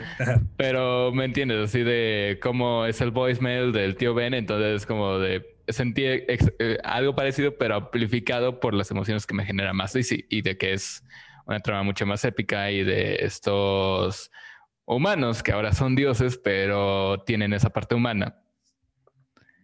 Y posterior a eso, en el momento en el que sale el esqueleto calcinado, después de que en esa maldita escena de que de repente eh, yo estaba tranquilo del mundo y de la nada me avientan de el futuro echa raíces y de que Kilowog está muerto en el Salón de la Justicia, de que Lois Lane está en los brazos en la baticueva con el fondo ahí Darkseid, de que Wonder Woman está en una pira.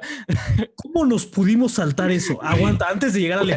Güey, no mames. yo estaba tranquilo, estaba una palomita de repente güey, aguantan los potazos, Güey, la escena, ¿cómo nos la pudimos saltar? La escena de cuando Cyborg ve esas, esas, imágenes de la Mujer Maravilla, este, y ves, a Darkseid, ves a Superman destrozado y ves a Darkseid tocándole el hombro, güey. Con el esqueleto de Lois Lane, güey. En los brazos, calcinado. bajó de peso como todas las modelos de Victoria's Secret querían bajar de peso, güey. Güey, no te voy a mentir. Yo justo estaba en ese momento de la película, antes de que pasara eso, estaba en ese momento de la película en que empecé a decir. Espera, espera. Dale, dale. Una actriz de Netflix quería estar en el mismo peso que Lois Lane en ese momento. Güey, totalmente, Dios mío. Como lo dice el guasón después, ¿no? Paul Louis Lane, cómo sufrió, cómo sufrió. Pero bueno, ahí te va. Sí, sí, Yo en ese momento de la película, yo estaba un poco, no, no aburrido jamás, jamás, pero fue como un, ok, eh, antes de que todo, está... antes de que revivan a Superman, voy al baño voy al baño, lo estaba viendo con mi familia, o sea, te digo, no le pusieron pausa, simplemente dije, ok, si le dije a mi hermano, si algo cambia, me avisas, ¿no? Me, pones al tanto. Le corto y ya jalo de nuevo para acá. Ajá. Entonces yo regreso y la película está en pausa y mi hermano se me queda viendo y me dice como de, güey, es que mira, ve, y le regresa 10 segundos y es que pasó algo. o sea, yo así de, ok. 10 segundos. Y ¿Qué puede haber pasado en 10 segundos? o sea, acabo de ver dos horas muy, muy largas donde las peleas con slow motion de 5 minutos duraron 20. ¿Qué pudo haber pasado? Güey, y veo esas escenas y digo, oh shit. O sea, esto, ahora sí, esta, esta película tomó ya otra escala, güey. Al mostrarnos eso, y esa película mostró tomo otra escala. Entonces, regresando a lo que tú decías, cuando ves al esqueleto ya en el epílogo y ves que regresas a este mundo apocalíptico, yo le decía a mi hermano, o sea, le digo, te repito, volví. Agárrate que vamos de bajada en la montaña rusa. Sí. Yo estaba muy escéptico, estaba viendo, ok, Batman otra vez, ya hemos visto esto antes. De repente sale Cyborg, de repente sale Mira. Mira. Ves a Flash, a Nightmare Flash, ¿no? Güey, sale Dead. Y es importante, ojo, es importante que te pongan la escena de. Primero te pongan la escena del. Ah, la del ex Luthor con Deathstroke. no, mames es muy importante que te la pongan antes, güey, porque, o sea, te da ese contraste, ¿no? Decir, ok, o sea, primero piensas que te están haciendo el tease, ¿no? Para una película de Batman, lo más seguro. Ese es el testamento a lo que quería hacer Ben Affleck con Batman. Con Ajá, sí, con Batman, con su película de Batman. Totalmente, güey. Eh, no, por, no por decirle a Matt Reeves que lo que está haciendo está mal, me está encantando lo que está haciendo. Sí, para nada. ajá, pero, güey Ben Affleck como Batman contra Deathstroke y Deathstroke sabiendo la identidad de, de Batman. No, Dios mío, increíble, güey, increíble. Ahí te das cuenta cómo, cómo, cómo sí Warner quiso tomar otra dirección, porque esa misma escena la ves en la película de Whedon y es un teaser a, la Liga de la Injusticia. League, ajá. Ajá. Pero ahora sí, o sea, yo dije, ah, ok, van a hacer un teaser de la Liga de, la Injusticia otra vez, pero fue cuando, cuando le dice, no, que Bruce Wayne, ¿no? Su nombre es Bruce Wayne. O sea, increíble. Y entonces, justo después de eso, cortan, al cortan con la escena del esqueleto y empieza el mundo apocalíptico y ves a Deathstroke como aliado. O sea, ese, ese contraste increíble. O sea, te agarra, te agarra con la guardia abajo. O sea, no se iban a dar madrazos, ¿no? O sea, ¿qué estamos viendo ahorita, güey? Están llegando, o sea, ves a muchas personas. Y yo desde que empecé a ver a varios aliados así como que Mira, Deathstroke, cosas así, y con el dije- tridente de Poseidón. sí, yo sí. así, yo, yo así de, Dios mío, Dios mío. Lo, al fin creo que nos va a mostrar un poco de lo que su visión de Injustice es, güey. Y de repente, la, la risa, la risa, Y te quedas así. ok. Y, y fíjate, yo me quedé así como de, ok, ahí va la escena del guasón, vamos a ver, vamos a ver qué tal. Yo te voy a ser honesto en algo antes de que empieces. Ok, ok. Siempre le ok. tuve fe a Jared Leto. Yo no te voy a mentir, yo no, yo no te voy a mentir. Yo, yo lo vi en Suicide Squad y fíjate que yo no lo culpé a él, sí lo culpé, No, yo culpé mucho cómo lo escribieron. Este, mm, mm, Sí, lo vi con los tatuajes y fue de. Innecesario, pero. eh, como que eh, lo, lo que quisieron hacer muy edgy, no sé cómo decirlo. sí, sí, sí, como que. Ajá, muy edgy. ¿no? Otra fíjate que jamás, jamás tuve problema con su interpretación, güey. De hecho, mucha gente se burla de que, por ejemplo, hay una escena en Suicide Squad en la que él como que gruñe, no sé cómo decirlo, como que hace como cuando se acerca Ah, está- sí, sí, sí, sí. sí. al guardia de seguridad, güey. ¿Cómo se llama? Sí, ese güey. Eh, Sí, ese güey. eh. Que hasta gruñe, ¿no? Y cosas así, dices como de verga, ¿no? O sea, qué chingados estoy viendo aquí, ¿no? Eh, pero a mí nunca me molestó, es como un, ok, es otro take diferente, o sea, no, no siempre vamos a ver a Heath Ledger, no siempre, este, por ejemplo, después vimos a Joaquín Phoenix, Joaquín Phoenix. ¿no? O sea, yo quiero ver Que diferencia. Joaquín Phoenix no es Joker. Aunque le duele a quien le duele. Es pero- una historia, es una historia diferente, es una historia Nada, le pusieron Joker para vender. Para vender. Sí, sí, sí, sí, es como, es más Taxi Driver que otra cosa, ¿no? También, o sea, es una inspiración muy grande, pero gran película, gran película, creo que Gran película, me encanta. Y me la puso Este- dura como mármol. Sí, exactamente. Pero este, yo quiero ver Jokers diferentes, quiero ver interpretaciones diferentes. Si van a ser diferentes actores, quiero ver a cada- que cada uno le inyecte un sello. Y ok, pero te voy a ser sincero. O sea, yo dije, o sea, si Jared Leto termina por ya no ser el Joker, yo no tengo ningún pedo. O sea, yo estaba así, ¿no? Yo estaba con, no, no tengo ningún pedo. O sea, está Ya bien. lo acepto, ya, ya me quitaron a Ben Affleck, ya no me pueden quitar nada más en la vida. Güey, ¿cómo se nota? ¿Cómo se nota que quiso mostrarle al mundo, güey? Con puro diálogo, no tuvo nada que estuvo sentado y hablando. Y sí, haciendo pequeñas cositas, pero con puro diálogo quiso demostrarle al mundo de que, o sea, esta es mi visión del Joker que nunca me dejaron mostrar en pantalla, güey. Bueno, ya, ya, ya está ahí. Hay gente pidiendo el, el, el- el nuevo cut de Suicide Squad de la primera película porque quieren ver un poco El Cut. y pasa un poco eh, el efecto similar a lo que está pasando ahorita con el Snyder Cut. Pero ahí te va. Empieza a hablar el Joker. Cada cosa que decía, güey, yo estaba, yo estaba, Yo- me dejó temblando, güey. No, no te estoy mintiendo, me dejó temblando así de. Y después de lo que le responde Batman es también de.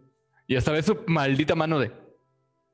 cuando le responde Batman lo de Harley Quinn, güey, que es como una manera increíblemente buena de decirte, por cierto, Harley Quinn también está muerta, güey, pero te la dicen como de, o sea, la usan beneficiando a esa conversación que están teniendo, güey. Y ves la, la actuación de Jared Leto ahí sí me mamó. de O sea, como cómo se dices, queda de. la, la mano, güey. La mano, cómo empieza a temblar. Se queda callado un momento. Batman toma la carta de tregua, ¿no? La carta de tregua. Y como Jared Leto le dice, oh, you, you almost, you almost got me. Got me. ¿No? O sea, como, pero esa sonrisa que Jared Leto hace una sonrisa que me encantó, güey.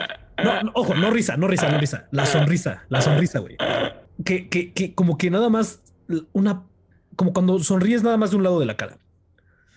Y, y, y- y- es cuando le dice you almost got me, ¿no? O sea, güey, yo lo vi ahí y dije, Dios mío, este bastardo se ve, se ve, se Zafado impone se miedo, ve. güey. No, O o sea- yo me lo encuentro en la noche y yo sé que me va a matar. No, Ah. no, no es juego. Güey, toda esa interacción, esa interacción de, de Batman. No, y me- cu- no, güey, cuando le dice lo de. Y es And that's why you never should take a boy wonder to make the work of a man. ¿Sabes también que me encantó, güey? Aquí estamos, ya estamos fangirleando, ¿eh? Aquí ya estamos Sí, sí. No podemos verlo objetivamente para No, empezar. no, no, aquí ya estamos aquí. O sea, güey, Zack Snyder, cómo maneja la cámara, güey, en el Joker, cómo desenfoca, enfoca, desenfoca, enfoca. Hay un Y momento, lo en que, mantiene desenfocado. hay un momento que lo mantiene desenfocado por completo, güey. O sea, es, ves así todo Y borroso. dibuja güey. nada más la cara ahí con la Ajá. sonrisa. Y cuando dice esa parte de que este, lo mandaste a hacer el trabajo de, de- un hombre, que termina con esa línea, como que estaba desenfocado todo, estaba desenfocado todo. Y ¡pum! Se enfoca en la, en la cara de- del guasón viendo directamente hacia la cámara, ¿no? Como un, como un burn, ¿sabes? Como, güey, Batman, no mames, te están, te están, te está destruyendo, güey. O sea, me encantó la forma en que responde Batman. También de me cuántos, ojos muertos vas a ver hasta que tengas los cojones para poder, para, para, para poder morir. Para tú poder, ajá, exactamente, para poder morir. saber que debiste haberte suicidado y nada de esto hubiera pasado. Ay, güey, güey, güey, otro, otro pinche pedo, otro pinche pedo. Y, y después de eso, extra, Superman llega, güey, y te cortan ahí la, la, la- la inspiración, güey. ¿no? Ahora sí y que. en ese momento se despierta y dice, pero no, no me dejen así. Y en ese momento sonó Luis Miguel de, no me puedes dejar. Güey, en ese momento yo, me, yo estaba así y veo a mi hermano, güey. Y yo no, mi hermano, por si no escucharon el podcast anterior, amigos, mi hermano es más fan de, de Marvel, ¿no? Es más fan de Marvel. Él mm, tiene mucha crítica a DC Comics por cómo ha manejado las cosas, ¿no? No hate, tiene mucha crítica. Él critica mucho a lo de DC Comics. Yo nunca había visto en mi vida que una película de DC Comics dejara a mi hermano así. Y se lo dije, güey, nunca una película de DC Comics te ha dejado así. Y él así de, Ni una de Marvel, Güey. estoy seguro. güey, dice, totalmente, güey. O sea, esto, esto ya es niveles, niveles que yo solo sentí, por ejemplo, que él sintió con Infinity War, que sintió así con las cosas así. Él, pero Ah, él estaba así. aún así, güey. Es que él estaba así de, eh, o sea, güey, qué chingonería, güey, qué chingonería. Qué, qué manera de dejar a la gente pidiendo más, güey. No, increíble. Exigiendo Este, sangre. Y luego te dan un extra más, o sea, el detective Martian marciano. Manhunter, Ah, sí. Güey. Sí, carajo, sí. Güey, güey, güey. Tengo una- un, un amigo de mi banda, me dice una crítica así de, oye, oye, pero el mero, el, el mero, mero final, o sea, el- esa es la escena final, no la del Martian Hunter. Se me hizo medio pendejo, güey. Dice, porque llega el Martian Hunter. Pendejo. Espérate, espérate. llega el Martian Hunter, güey. Y, y Ben Affleck lo ve y es como si no le importara. Es como de, ah, ¿y tú quién eres? Ah, ok, sí, este. Está bien. Uno, ¿cómo, cómo dijo, no? Como- Andaba crudo también, como tú yo le dije, yo le dije, güey, güey? ¿qué tal, güey, qué tal si anda crudo? Y me dice, no, güey, es que, o sea, no me imagino a, a Bruce Wayne, Ya ¿no? conoces a. Superman, güey. No, no, no. Ya no le puedes presentar a nadie. Yo le respondí así exactamente como tú respondiste. Es como, le comparé, ¿no? Le dije, ¿te acuerdas en Endgame, no? En Endgame cuando este Black Widow dice, yo recibo órdenes ya de un, de un, este, de un mapache, ¿no? Intergaláctico. O sea, ya nada, nada de lo que puedas hacer me sorprende. Es un efecto similar. O sea, ¿crees que Bruce Wayne va a estar como de, oh, Dios mío, güey, él ya vio a Darkseid de frente, güey. Ya lo tuvo enfrente mediante el portal. ¿Crees Ese que se- se ve interesante. ¿Crees que se va a sorprender por un güey marciano que, o sobre todo, viene en plan de ayuda, güey? Yo también estaría así como de, güey, gracias, uno más es increíble, mantenemos el contacto, chingón. Con madre, güey. Ya no, ni sabía cómo te llevas a llamar. Ya sé que tú vas a venir. O sea, Porque ya estás pensando en, en la, en, la, en la pintura grande, ya estás pensando Sí. en, no, que lo tiene muy presente. Que te Lo lo, ponen, de hecho, en una de las escenas de es que Barry Allen lo tuve aquí y me advirtió que Lois Lane era la llave. Y Sí, sí, dice, sí. creo que es algo más siniestro. Sí, sí, no, Dios, Dios mío. Güey, peliculón. Peliculón. Peliculón. Yo no te creía. Yo no, no, no, no, no. Yo no te creía, no te creí, más bien, lo que no te creía era que dijeras que era tu película favorita, o sea, que escaló así de, ¡pum! Es esto, güey. Y yo así de, mira, yo, yo sé que va a estar mejor, yo estaba así de en esa actitud, yo sé que va a estar mejor, este, no creo que supere Man of Steel, güey. Yo, yo estaba así de, Man of Steel es mi, es mi, es mi gallo, güey. Man of Ah, Steel pues es ya mi estaba gallo. igual con Batman y Superman. O sea, fue de, esto es insuperable. Ya se se acabó. Y fíjate que estaba en las primeras dos horas, ah, porque yo considero las primeras dos horas para la gente este, más casual, Casual. van a sí. ser un poco más difíciles. güey, No, de hecho, estoy casi seguro que los casuales van a responder de una manera muy distinta como tú y yo estamos respondiendo. Y que de hecho es un tema con el que, bueno, termina la frase y ya para terminar quiero entrar a esa frase, de- bueno, a ese tema de cómo lo ven los casuales. Perfecto. Vale. Entonces, em, güey, ya hasta se me olvidó qué estaba diciendo. Eh, Es de que que, mejor- Mejor termina tu frase, güey. Mejor- Ok, ok, mejor- ok. Ah, dale, dale. Estaba checando precisamente lo que dicen mucho de las películas de Zack Snyder. Las películas de Zack Snyder ciertamente son muy pretenciosas, lo que te decía hace rato. Pero es que esta gente no es fan. Zack hace cine para fans. O sea, ves Watchmen y no hay manera en la que digas Watchmen es mala. Ves 300 y no hay manera en la que digas 300 es mala. O sea, cuando la ves desde un punto de vista de como tú y yo la vemos, sí, es muy fácil dejar pasar muchas cosas. Pero cuando la ve alguien más, me acuerdo que estaba saliendo hace años con una chica que me dijo, ahí esa pelea de Barbies que no mames, güey, me emputé, pero me quedé de recuerda, recuerda que de aquí comes. La tierra Sí, es de quien la sí. trabaja, no, no cagues donde comes. Em, las cosas que me tengo que tragar por amor, este, Todos, güey, todos. sí, sí, sí. Sí. Eh, pero cuando ves todo esto como una persona casual, o sea, yo entiendo perfectamente porque, ¿sabes? El primer grito en el cielo que van a dar, porque ahorita estamos llamando a gritos a los básicos, we rung the bells, Ah, para que los básicos ahorita vayan y gasten sus 300 Ojalá. pesitos. Sí, sí, sí. Ojalá porque nos ayudan, eh, porque no saben utilizar páginas de internet ilegales. em, Cuevana. Eh, Exacto. Em, no saben utilizar páginas de internet ilegales, que yo prefería hacerlo de la vía legal porque dije, he estado luchando tres años por esto, se me hace poco 300 varos. Y Yo la vi también. con compas, entonces nos dividimos la cuenta. Yo también hice exactamente lo mismo, güey. O sea, viendo lo que Zack Snyder sufrió. No, Por- por eh, que sacar también este es un pedo. punto con el que tenemos que terminar. Definitivamente tenemos que terminar con eso. Eh, pero antes de, Ujú. es de, entiendo que para una persona casual es muy pesada. Es de, es que de dónde salió todo esto. Es que me cuentan mucho, me explican mucho. Es, es el mismo problema que tiene la gente con intentar ver Star Wars, con intentar ver Lord of the Rings, Harry Potter, ah, una película de Marvel que no, vamos a poner, The Very de ver Avengers sin haber visto las otras películas de Marvel o de ver Age of Ultron. De, de hecho, creo que el mejor ejemplo es ver Age of Ultron.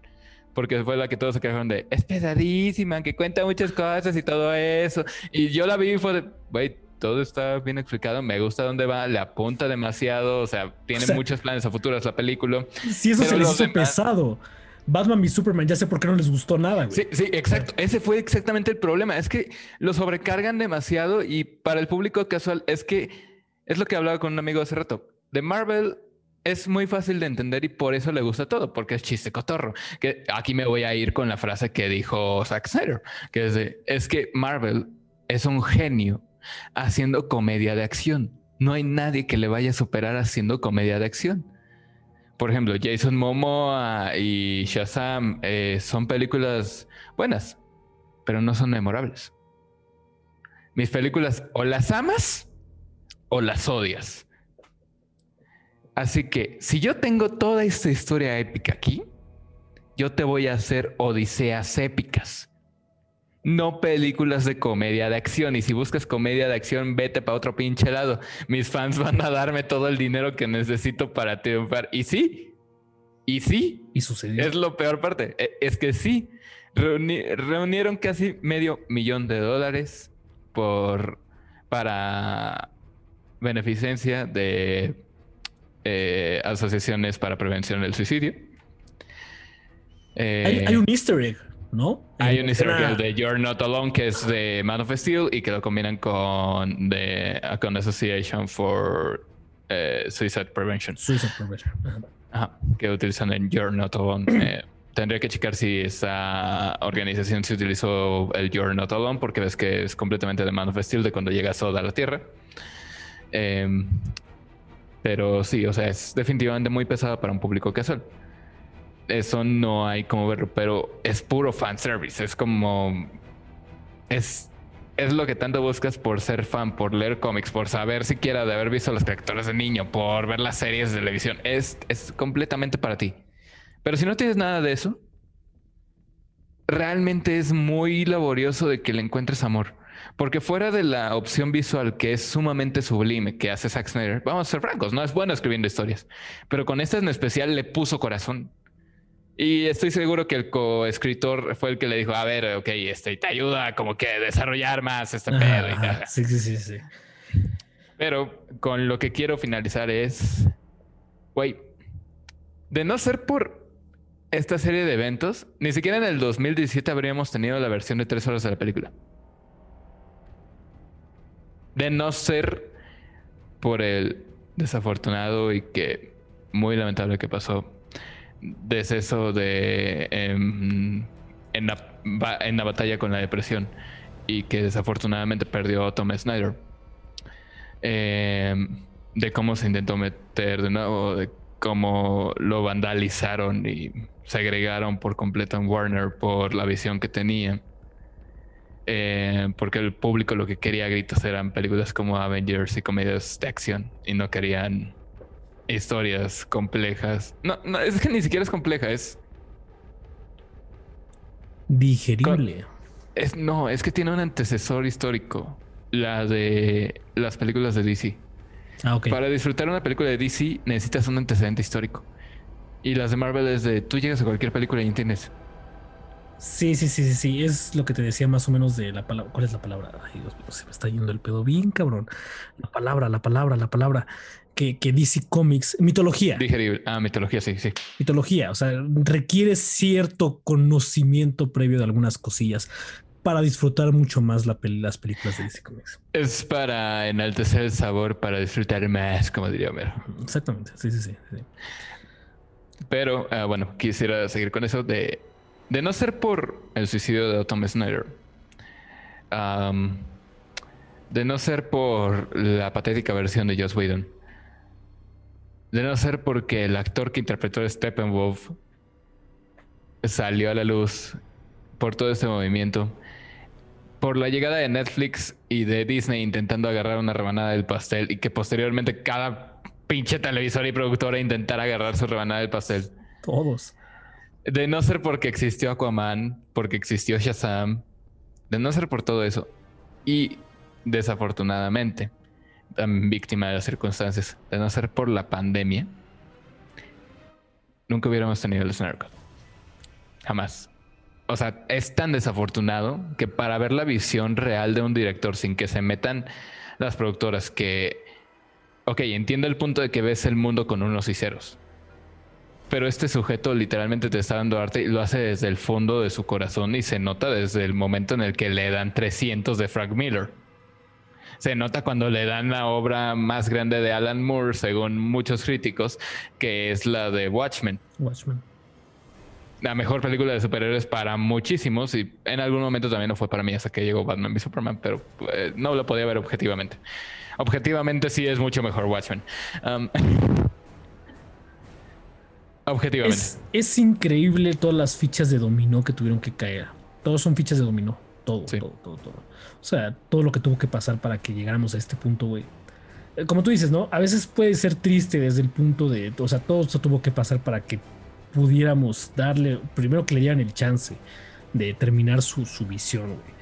Porque hay algo que me encanta de Snyder y yo voy a cerrar con este tema porque últimamente me he metido mucho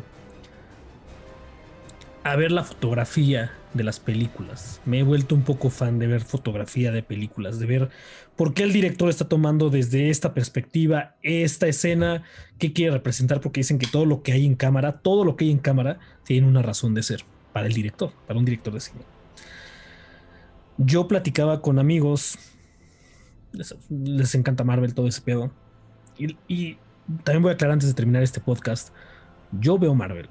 Ah, ¿no? claro, yo también lo tengo que aclarar. Yo empecé leyendo cómics de Marvel. O sea, Sí, o sea, no es un. Yo no, no crean que yo tengo un hate desmedido. De hecho, yo en Endgame, en Endgame, cuando fui a ver Endgame, eh, yo nunca había tenido una experiencia así en el cine, güey. De que.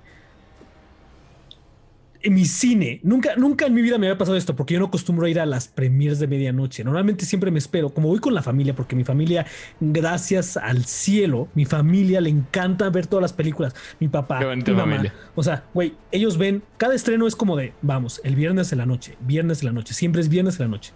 Y mi papá, ojo, eh, normalmente se duerme ya casi en todas. ¿no? O sea, las empieza a ver y es como de repente se duerme. Pero en Endgame no se durmió, ¿no? Porque obviamente Endgame lo mantuvo interesado. Eh, pero lo repito, para no, no, no, no. este, No, hacer el cuento largo. en Endgame nunca había visto un cine pararse y gritar cuando el Capitán América toma el, el Mjolnir. Mjolnir.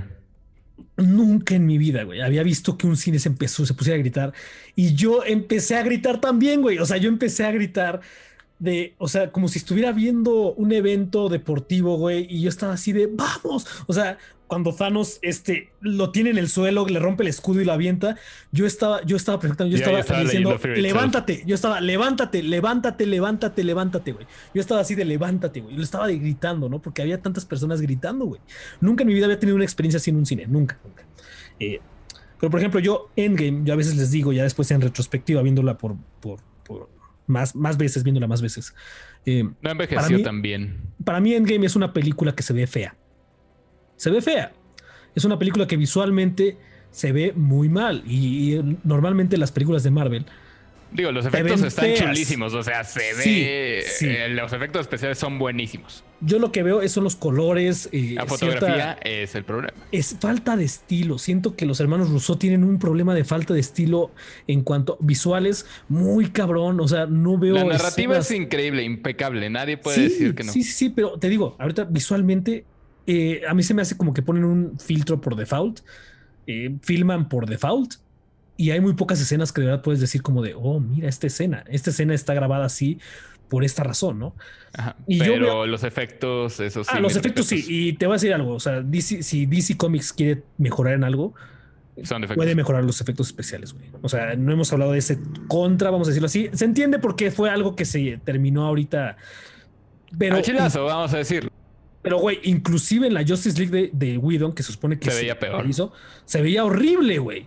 Se veía horrible. O sea, le hace falta un poquito a, DC mejorar un poquito esos efectos especiales. Pero bueno, Y me sorprende de los que nos trajeron el Señor de los Anillos. es muy sorprendente, muy sorprendente que nos den ese tipo de efectos. Eh, te repito, yo ahorita no, no esperaba una mejoría, precisamente por las circunstancias de cómo se hizo la película. Este, y hubo mejoría, hubo mejoría respecto a lo de- El traje de Megatron de Steppenwolf es sí, una divinidad. Eh, Increíble, increíble, güey. Este, pero bueno, regresando a este rápido al tema.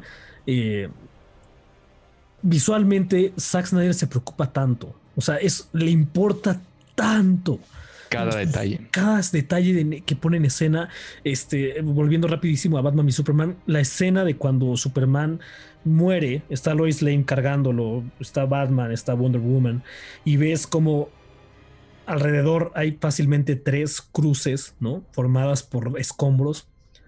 Ese tipo de cosas, ¿no? Ese tipo de, de pequeños guiños, como decir, ya sabes, o sea, como que ese guiñito que te da Snyder de decir, topa esto, ¿no? O sea, ve los escombros, topa, topa este pedo, topa la escena, topa, topa este pedo, ¿no? Que, por ejemplo, inclusive vi como hay un güey que, que, que desmenuza esa escena en YouTube.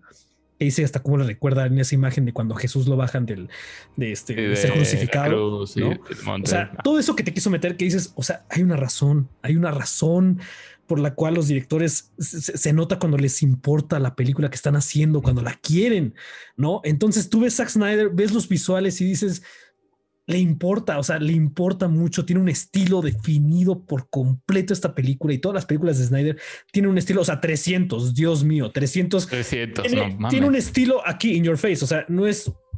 Esa película no la vas a volver a ver con Que el bien pudo haber durado la mitad de haberle quitado el slow motion, pero otro contra. Y qué bueno que me lo dices, que me lo recuerdas, porque nos íbamos a ir sí, claro, claro. sin hablar de eso. Esta película se puede recortar fácilmente una media hora si le quitas un poco de slow motion. Media hora. Media hora. Un poquito más, quizá. Un poquito más, quizá. Te lo juro que sí. Al principio dices, ok, güey, está bien. O sea, chido. Pero eh, sí, después empieza a volver un poquito cliché. A usar Y después utilizando a Flash, pues es como de tengo la justificación ahora, ya se la pelaron. Y te voy a contar algo, ¿eh? o sea, para bien y para mal. Hay escenas en las que, por ejemplo, a ver, una que se me ocurre ahorita, cuando Barry Allen está platicando con Bruce Wayne por primera vez, que Bruce le, le avienta el, este, ¿cómo se llama? Este, Batarang. El Batarang, sí, le avienta el Batarang. Esa escena con Whedon dura 20 segundos, 15 segundos, ¿no? Cuando de, Probablemente. ve el Batarang, todo eso. esta dura fácilmente un minuto. O sea, así de que ves la expresión de Barry, se toma su tiempo, güey, ves el Batarang volando, todo ese pedo. Que también ayuda mucho a crear la atmósfera dentro de toda la escena. A eso es lo que iba, positivos y negativos. Hay escenas en lo que tú, luego, luego se nota, se queda mucho tiempo en la cara de alguien para que veas su reacción, para que veas por completo, ¿no? O sea, exactamente su, su reacción. y hay veces que ayuda, ayuda a hacerlo sentir más profundo, ayuda a hacerlo sentir con más este, impacto. Y hay veces en las que sí se ve innecesario. O sea, hay veces en las que es como de, bueno, ya, ya, güey. O sea, ya, ya, ya, muévete. O sea, ya quiero ver otra cosa, güey. Ya me diste todo lo que tenía que ver aquí. ¿Por qué seguimos en el slow motion, no? Fácilmente 45, hasta una hora se pudo ver. Hay una película ahí que se puede hacer igual de buena si recortas 45 minutos de ella hay una película ahí, de verdad, que, que alguien, ojalá algún fan se anime a hacer un Es lo que estaba pensando, así de que seguramente Zack tenía como que su versión extendida con varias escenas como de slow motion, que duraba como tres horas y media, tres horas cuarenta, y por eso se lo había cortado a tres horas y ya. Sí, sí, sí. Creo que eso fue lo que era. Pero pues gracias a eso fue de no te la pelas. Ahora esta es la versión y esa se acabó. Sí, porque le mama el slow motion, güey. Pero te digo, pros y contras. pero hace un excelente trabajo visual. No hay pocos en la industria como él que pueden atreverse a hacer un trabajo visual así. Poquísimos, poquísimos. Es un estilo definido. Tú sabes cuando una película es de Zack Snyder. No, y aparte de que es un estilo definido, es súper difícil de conseguir ese estilo. Sí, sí. Unos creen que por la magia del, del este, el CGI puedes conseguir cualquier cosa, pero no todo es CGI. Todo, no, no, no, no. No, es de enfocar la cámara, que quiere que una punta acá, que otra esté acá, que te apunte aparte desde aquí. Él va a estar también involucrado en la escena. Lo que dijiste hace rato con la escena del Joker, de cómo tuvo la cámara en su maldita cara y él sabía que tenía que mantenerla desenfocada y era de fuck. Y en su patio, por cierto, porque fue de, oye, quiero hacer una escena contigo, Jared Leto, Ray Fisher, Mera, ¿Jalan o qué? ¿Me vas a pagar? No. Jalo. Güey, yo con eso, con eso quiero yo cerrar, yo. Es increíble el apoyo, güey, de los actores, güey.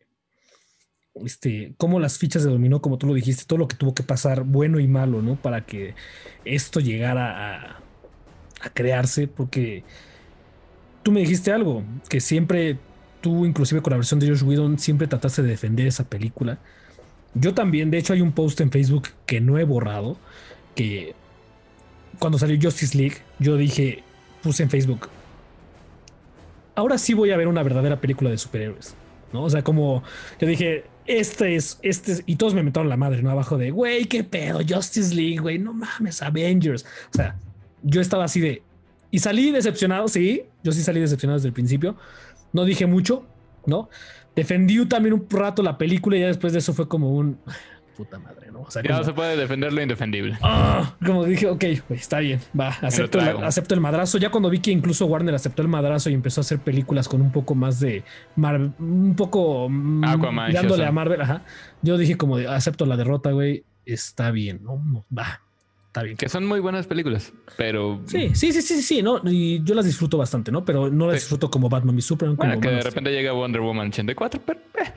Wonder Woman 80. Ah, ya habrá otro tema. Ya habrá otro. Sí, ya, ya llegaremos a eso. Es una película, nada más tantito, ¿eh? Es una película que yo me acuerdo de verla y la primera vez dije, güey, qué buena película, está muy bien. Después la vi por segunda vez fue como, no, güey, no creo que no es tan buena, güey. Creo que creo que no es tan buena. No, no, no quiero odiarla, pero ah, creo que no es tan buena. Entonces, estoy así como que subo, bajo, subo, bajo. No me he decidido aún todavía. Eh, pero eso ya es un diferente. Pero sigamos cerrando esto. Llevamos cerrando los 20 minutos. O sea, así, eh, así de increíble estuvo este pedo. No me importa. No me ese importa. no, es Snyder. Él se aventó cuatro horas. Es una deshonra que nos aventemos. Amigos, yo les, yo les repito, voy a revisar este podcast. Y, y, y, se me hace que cuando lo esté revisando, no voy a querer borrar nada. No voy a querer editar Entra nada. algo de Zack Snyder dentro de ti, ¿eh? Y me... o sea, sí, sí, vamos a hacer, vamos a hacer el, el, el, memo Scott, güey, de este podcast. Este podcast iba a durar. Yo le dije a, Grayson, le dije, güey, quiero hacer este podcast de una hora. El pasado fue de una hora y veinte. Sentí, sentí que pudo haber sido mm, este, de menos tiempo, entonces quiero hacerlo una hora. Imposible, güey. Imposible hablar de la visión de un hombre que antes recortaron a una hora 40 minutos y después él respondió con una versión de cuatro horas. Imposible que el podcast vaya a durar una hora. ¿En qué estaba pensando? No, no sé en qué estaba. Entonces, igual y no voy a editar nada. Lo que van a escuchar. Ah, va al chilazo, así como Dios nos trajo al mundo. Porque increíble, increíble. Pero sí quiero cerrar con esto. Mis respetos a Zack Snyder por nunca quitar el dedo del renglón. Mis respetos también a todos los actores. y todos los que hicieron esto posible porque no quitaron el dedo del renglón, güey.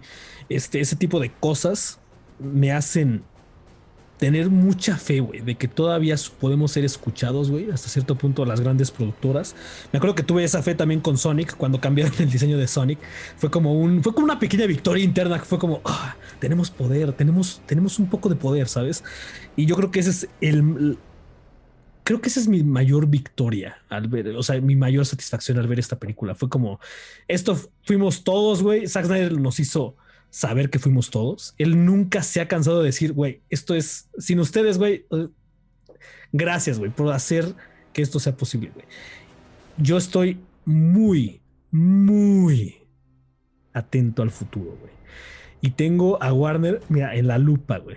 Y todos lo tenemos, güey. Y ya creo que se están dando cuenta de qué pueden empezar a hacer bien, güey. Yo tengo muchas esperanzas para el futuro, güey. Estoy muy atento a lo que van a hacer. Con eso cierro. No quiero, yo no quiero este, tener falsas expectativas de, de cosas, pero como tú dices, el dinero manda y lo bueno es que en cuestión monetaria, yo creo que esto no va a ser un fracaso. Yo creo que esto. Con toda la de Cuevana, no. Apenas está comenzando. Yo creo que esto va, va, como tú dices, esto no lo escucharon aquí, ¿no? Pero Grayson lo dijo. No lo escucharon aquí, yo lo escuché de un hijo de vecina. Nadie está diciendo que es real, nadie presupone nada. Espero que en Warner no estén durmiendo bien nada más. Eso es lo único que pido, que estén despiertos a esta hora también, como nosotros. Trabajando, haciendo, no sé, viendo lo que tengan que trabajar, lo que tengan que hacer. Este, yo solo espero eso. Mi conclusión, güey, esta película para mí fue un 9.5 de 10 y no es un 10 simplemente por los detallitos que te digo que puede ser más corta. Quizá una versión más cortita para Sería mucho más digerible, sería... Y, bueno, no, más digerible, menos cansada. Menos cansada, menos cansada. Porque si necesitas poner una pausa de vez en cuando. Fuerza. Sí, sí, sí, Es de, ok, ok, ya llevo mucho. Dame chance de, no sé, ir al baño, de un cigarro, de rellenar los refrescos. Que el mismo Zack Snyder dijo, como a las dos horas, la neta, ve, ve por las palomitas, ve al baño. Neta, tómate unos 5 o 10 minutos. Para mí fácil, 9, 5 de 10 y con cosas a corregir que un fan puede subir un, un cote especial de la película que dure 3 horas y te aseguro que muy nunca en mi vida me habían sobre sobre más bien mis expectativas habían sido fulminadas para bien para bien nunca que tenías el hype hasta arriba y aún así llegó al maldito nunca En mi vida. No, no, no sabía que eso se podía hacer y esta película lo hizo. Así que yo con eso cierro. ¿Tú con qué cierras, güey? ¿Tú con qué cierras? Ok. voy a empezar por algo bueno y terminar con lo importante que veo de esto, ¿va? lo bueno de esto. No te imaginas cuánto esperaba una película que le hiciera honor a la Liga de la Justicia. Se les hizo justicia, malditas. Se, les hizo justicia a la Liga de la Justicia. ¿Cuánto esperé eso? Porque yo los considero el mejor equipo de superhéroes que pueda haber en el maldito mundo. Ya somos dos. Eh, hizo mi infancia. O sea, como te dije hace rato, yo no hay manera objetiva en la cual pueda haber una película de DC Comics. Eh, las de Marvel sí, porque me han decepcionado bastante a lo largo de los años con Secreto en la Montaña y Thor Buffalo Rock. pero, em, pero sí. Eh, entonces, no hay manera objetiva en la cual podía ver esa película. Y aún así superó todas las expectativas que me formé durante tres años. Y aún sabiendo de cómics, y me mostraron que aún sabiendo de cómics me podían mostrar aún más fanservice. Y realmente escuchar como si se metieran en mi cabeza y supieran lo que necesitaba ver y no que quería ver. Que aún así no me trajeron a mi Green Lantern Hal Jordan, pero... el futuro es brillante, tranquilo. no, es que aquí veo la cosa. También quiero cerrar con esto. Ok, ok. El dinero manda. Pero cuando le caes mal al de arriba, hay momentos en los que ni siquiera el dinero manda. Y con Walter Hamada y cómo encubrió a Joss Whedon y cómo eh, acabó con la carrera de Ray Fisher. Porque vamos a decir eso. O sea, realmente la carrera de Ray Fisher fue acabada por Walter Hamada. De cómo Ben Affleck realmente se fue del personaje. No es por hartazgo del personaje, él tiene su propia cueva. Él nada más interpretó a Daredevil por Frank Miller, que fue su escritor. Eh, no fue por eso. Fue por un cansancio del personaje, por las decisiones inconsistentes que tomaban en Warner, por el no darle la verdadera opción a este proyecto, que también trajo a Joe Manganello de, de arriba para abajo por mucho tiempo y que también está fastidiando a Henry Cavill eh, demasiado justo ahora y más con sus estúpidos rumores de una película de J. Abrams para que también destruya otra mm. franquicia que todos amamos. Em, no, hay que entrar en ese tema, por favor. luego, luego. Ajá. Eh, o sea, eso de que se acaban a eso eh, a Wonder Woman está pendiente de un hilo después de Wonder Woman 84 de que el, el estandarte de su universo es Aquaman y dependen cañón de Flash y lo único que hizo esta película fue enaltecer a Flash para ver qué carajos hacen ahorita con Flash.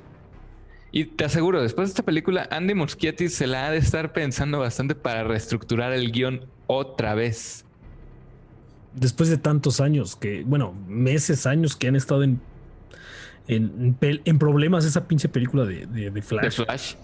Cambios y cambios y cambios y cambios. Pero ahorita de estar en reestructuración del guion dependiendo de lo que salga de las juntas de Warner, si es que hay, si es que hay.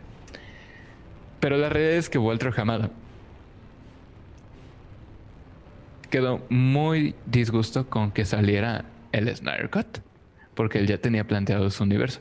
Que no es que saliera mal, pero era copiar la Marvel, no hacer lo suyo.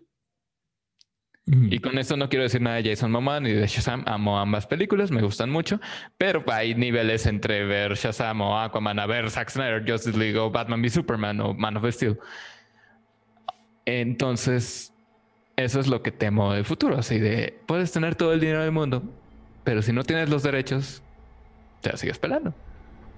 Y si tienes que bailar al son de este güey para que te concedan eso, y este güey se tiene que meter en eso para poder lograr lo que tú quieres hacer, pues veo muy difícil de que Zack Snyder, después de tener completo completa dirección creativa, y de que. Y eh, con esto quiero terminar. El suicidio nunca va a ser la mejor opción, es la pérdida del deseo, es la última opción que se debe hacer. Y si aceptamos el suicidio de alguien, hay que verlo como que fue una pelea contra una enfermedad, porque nadie que esté en un lugar de suicidio quiere suicidarse. Totalmente. Que esté en un lugar de depresión y de ansiedad no quiere suicidarse, quiere encontrar una razón para hacer. Desafortunadamente, Otto Snyder perdió la batalla con la depresión y esto afectó a su familia de una manera terrible. Terrible. Pero justo ahora podemos ver esta película y sentimos la obra de arte que es de su padre, que él mismo lo dijo de él. Si fuera alfarero haría cerámica. Soy un cineasta y mi manera de catarsis es hacer esta película. Y el suicidio nunca es la opción si hay de plan a la Z, este debe ser el plan ZZZ en una tabla de Excel. Eh, es muy lamentable. Y si algo tiene un superhéroe, si de aquí voy a agarrar algo de, de un cómic que me encanta, que es precisamente de un cómic de Superman, donde hay una chica que está en lo alto de un edificio y se está por suicidar. Creo que ese sí lo he leído, güey. Está muy bueno. Está muy bueno. Dilo, dilo, dilo. Lo que dice es, hay mucha gente allá abajo. Sí, ya he visto gente embarrada en la acera. ¿Estás segura que quieres hacerlo? Eso, le dice Superman. Ella, no lo sé. Siento que ya no sé nada. No sé qué hacer. Superman, ¿puedo sugerirte algo?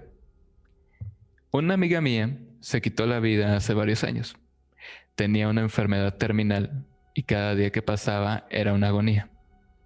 Un día decidió que sabía, ella sabía que sin lugar a dudas, jamás tendría otro día feliz. Y ella, bueno, creo que puedes decir que se fue temprano. Yo lo entendí.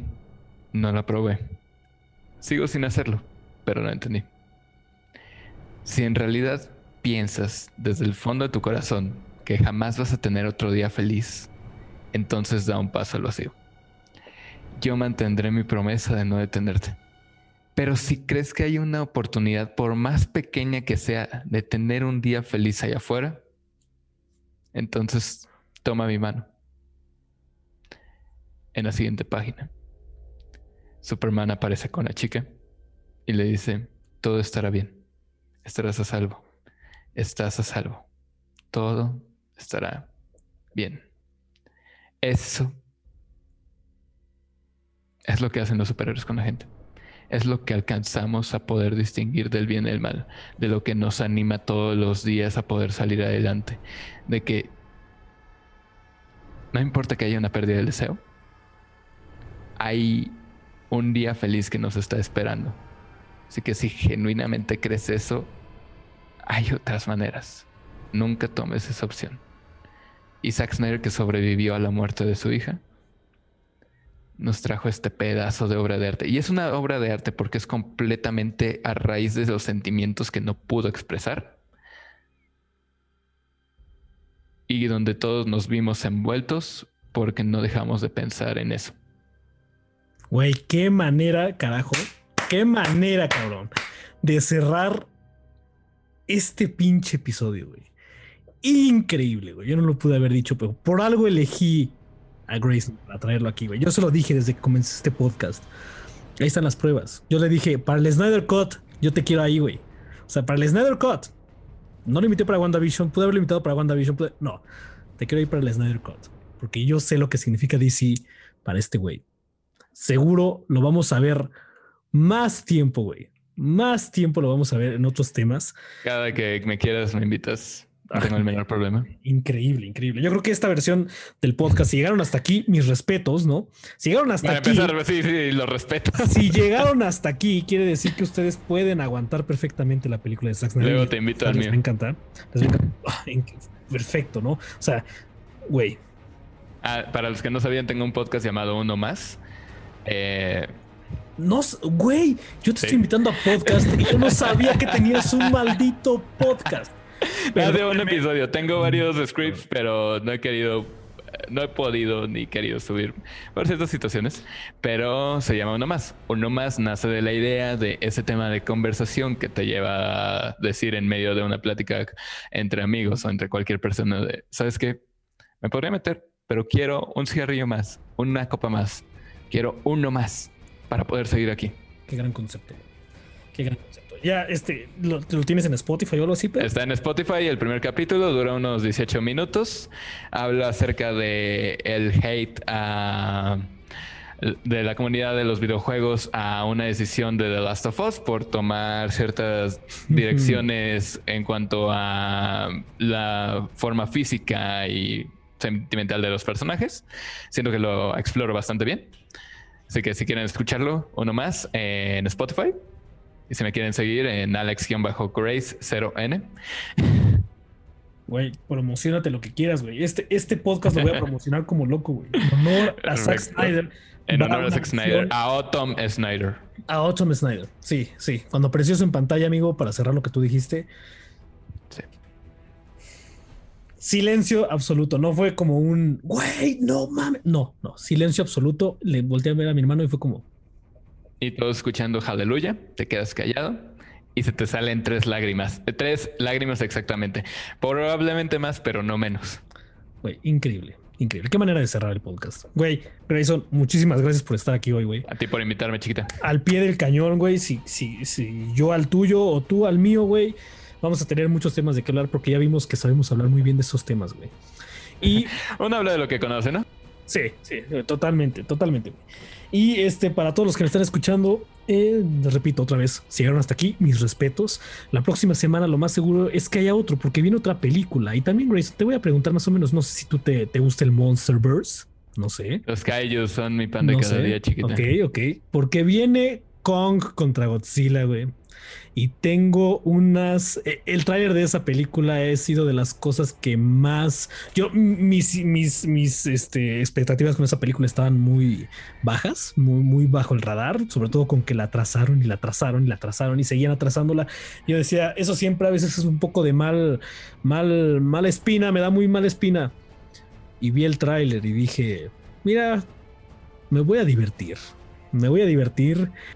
Y el próximo podcast, lo más seguro es que vamos a hacer un review de cómo me sentí con Kong contra Godzilla. Y si veo que me da tiempo, pues voy a hacer un, un review más bien de, de esa trilogía de Godzilla, ¿no? Godzilla, Godzilla. King Bueno, of también Monsters y- Kong, Skull Island. Sería saga Kong, entonces. porque- Skull Island. Ajá. Sería la saga, entonces, sería la saga, ¿no? La- ahora sí vamos a decirlo, la, la fase, ¿no? La fase, vamos a decirlo, fase 1, ¿no?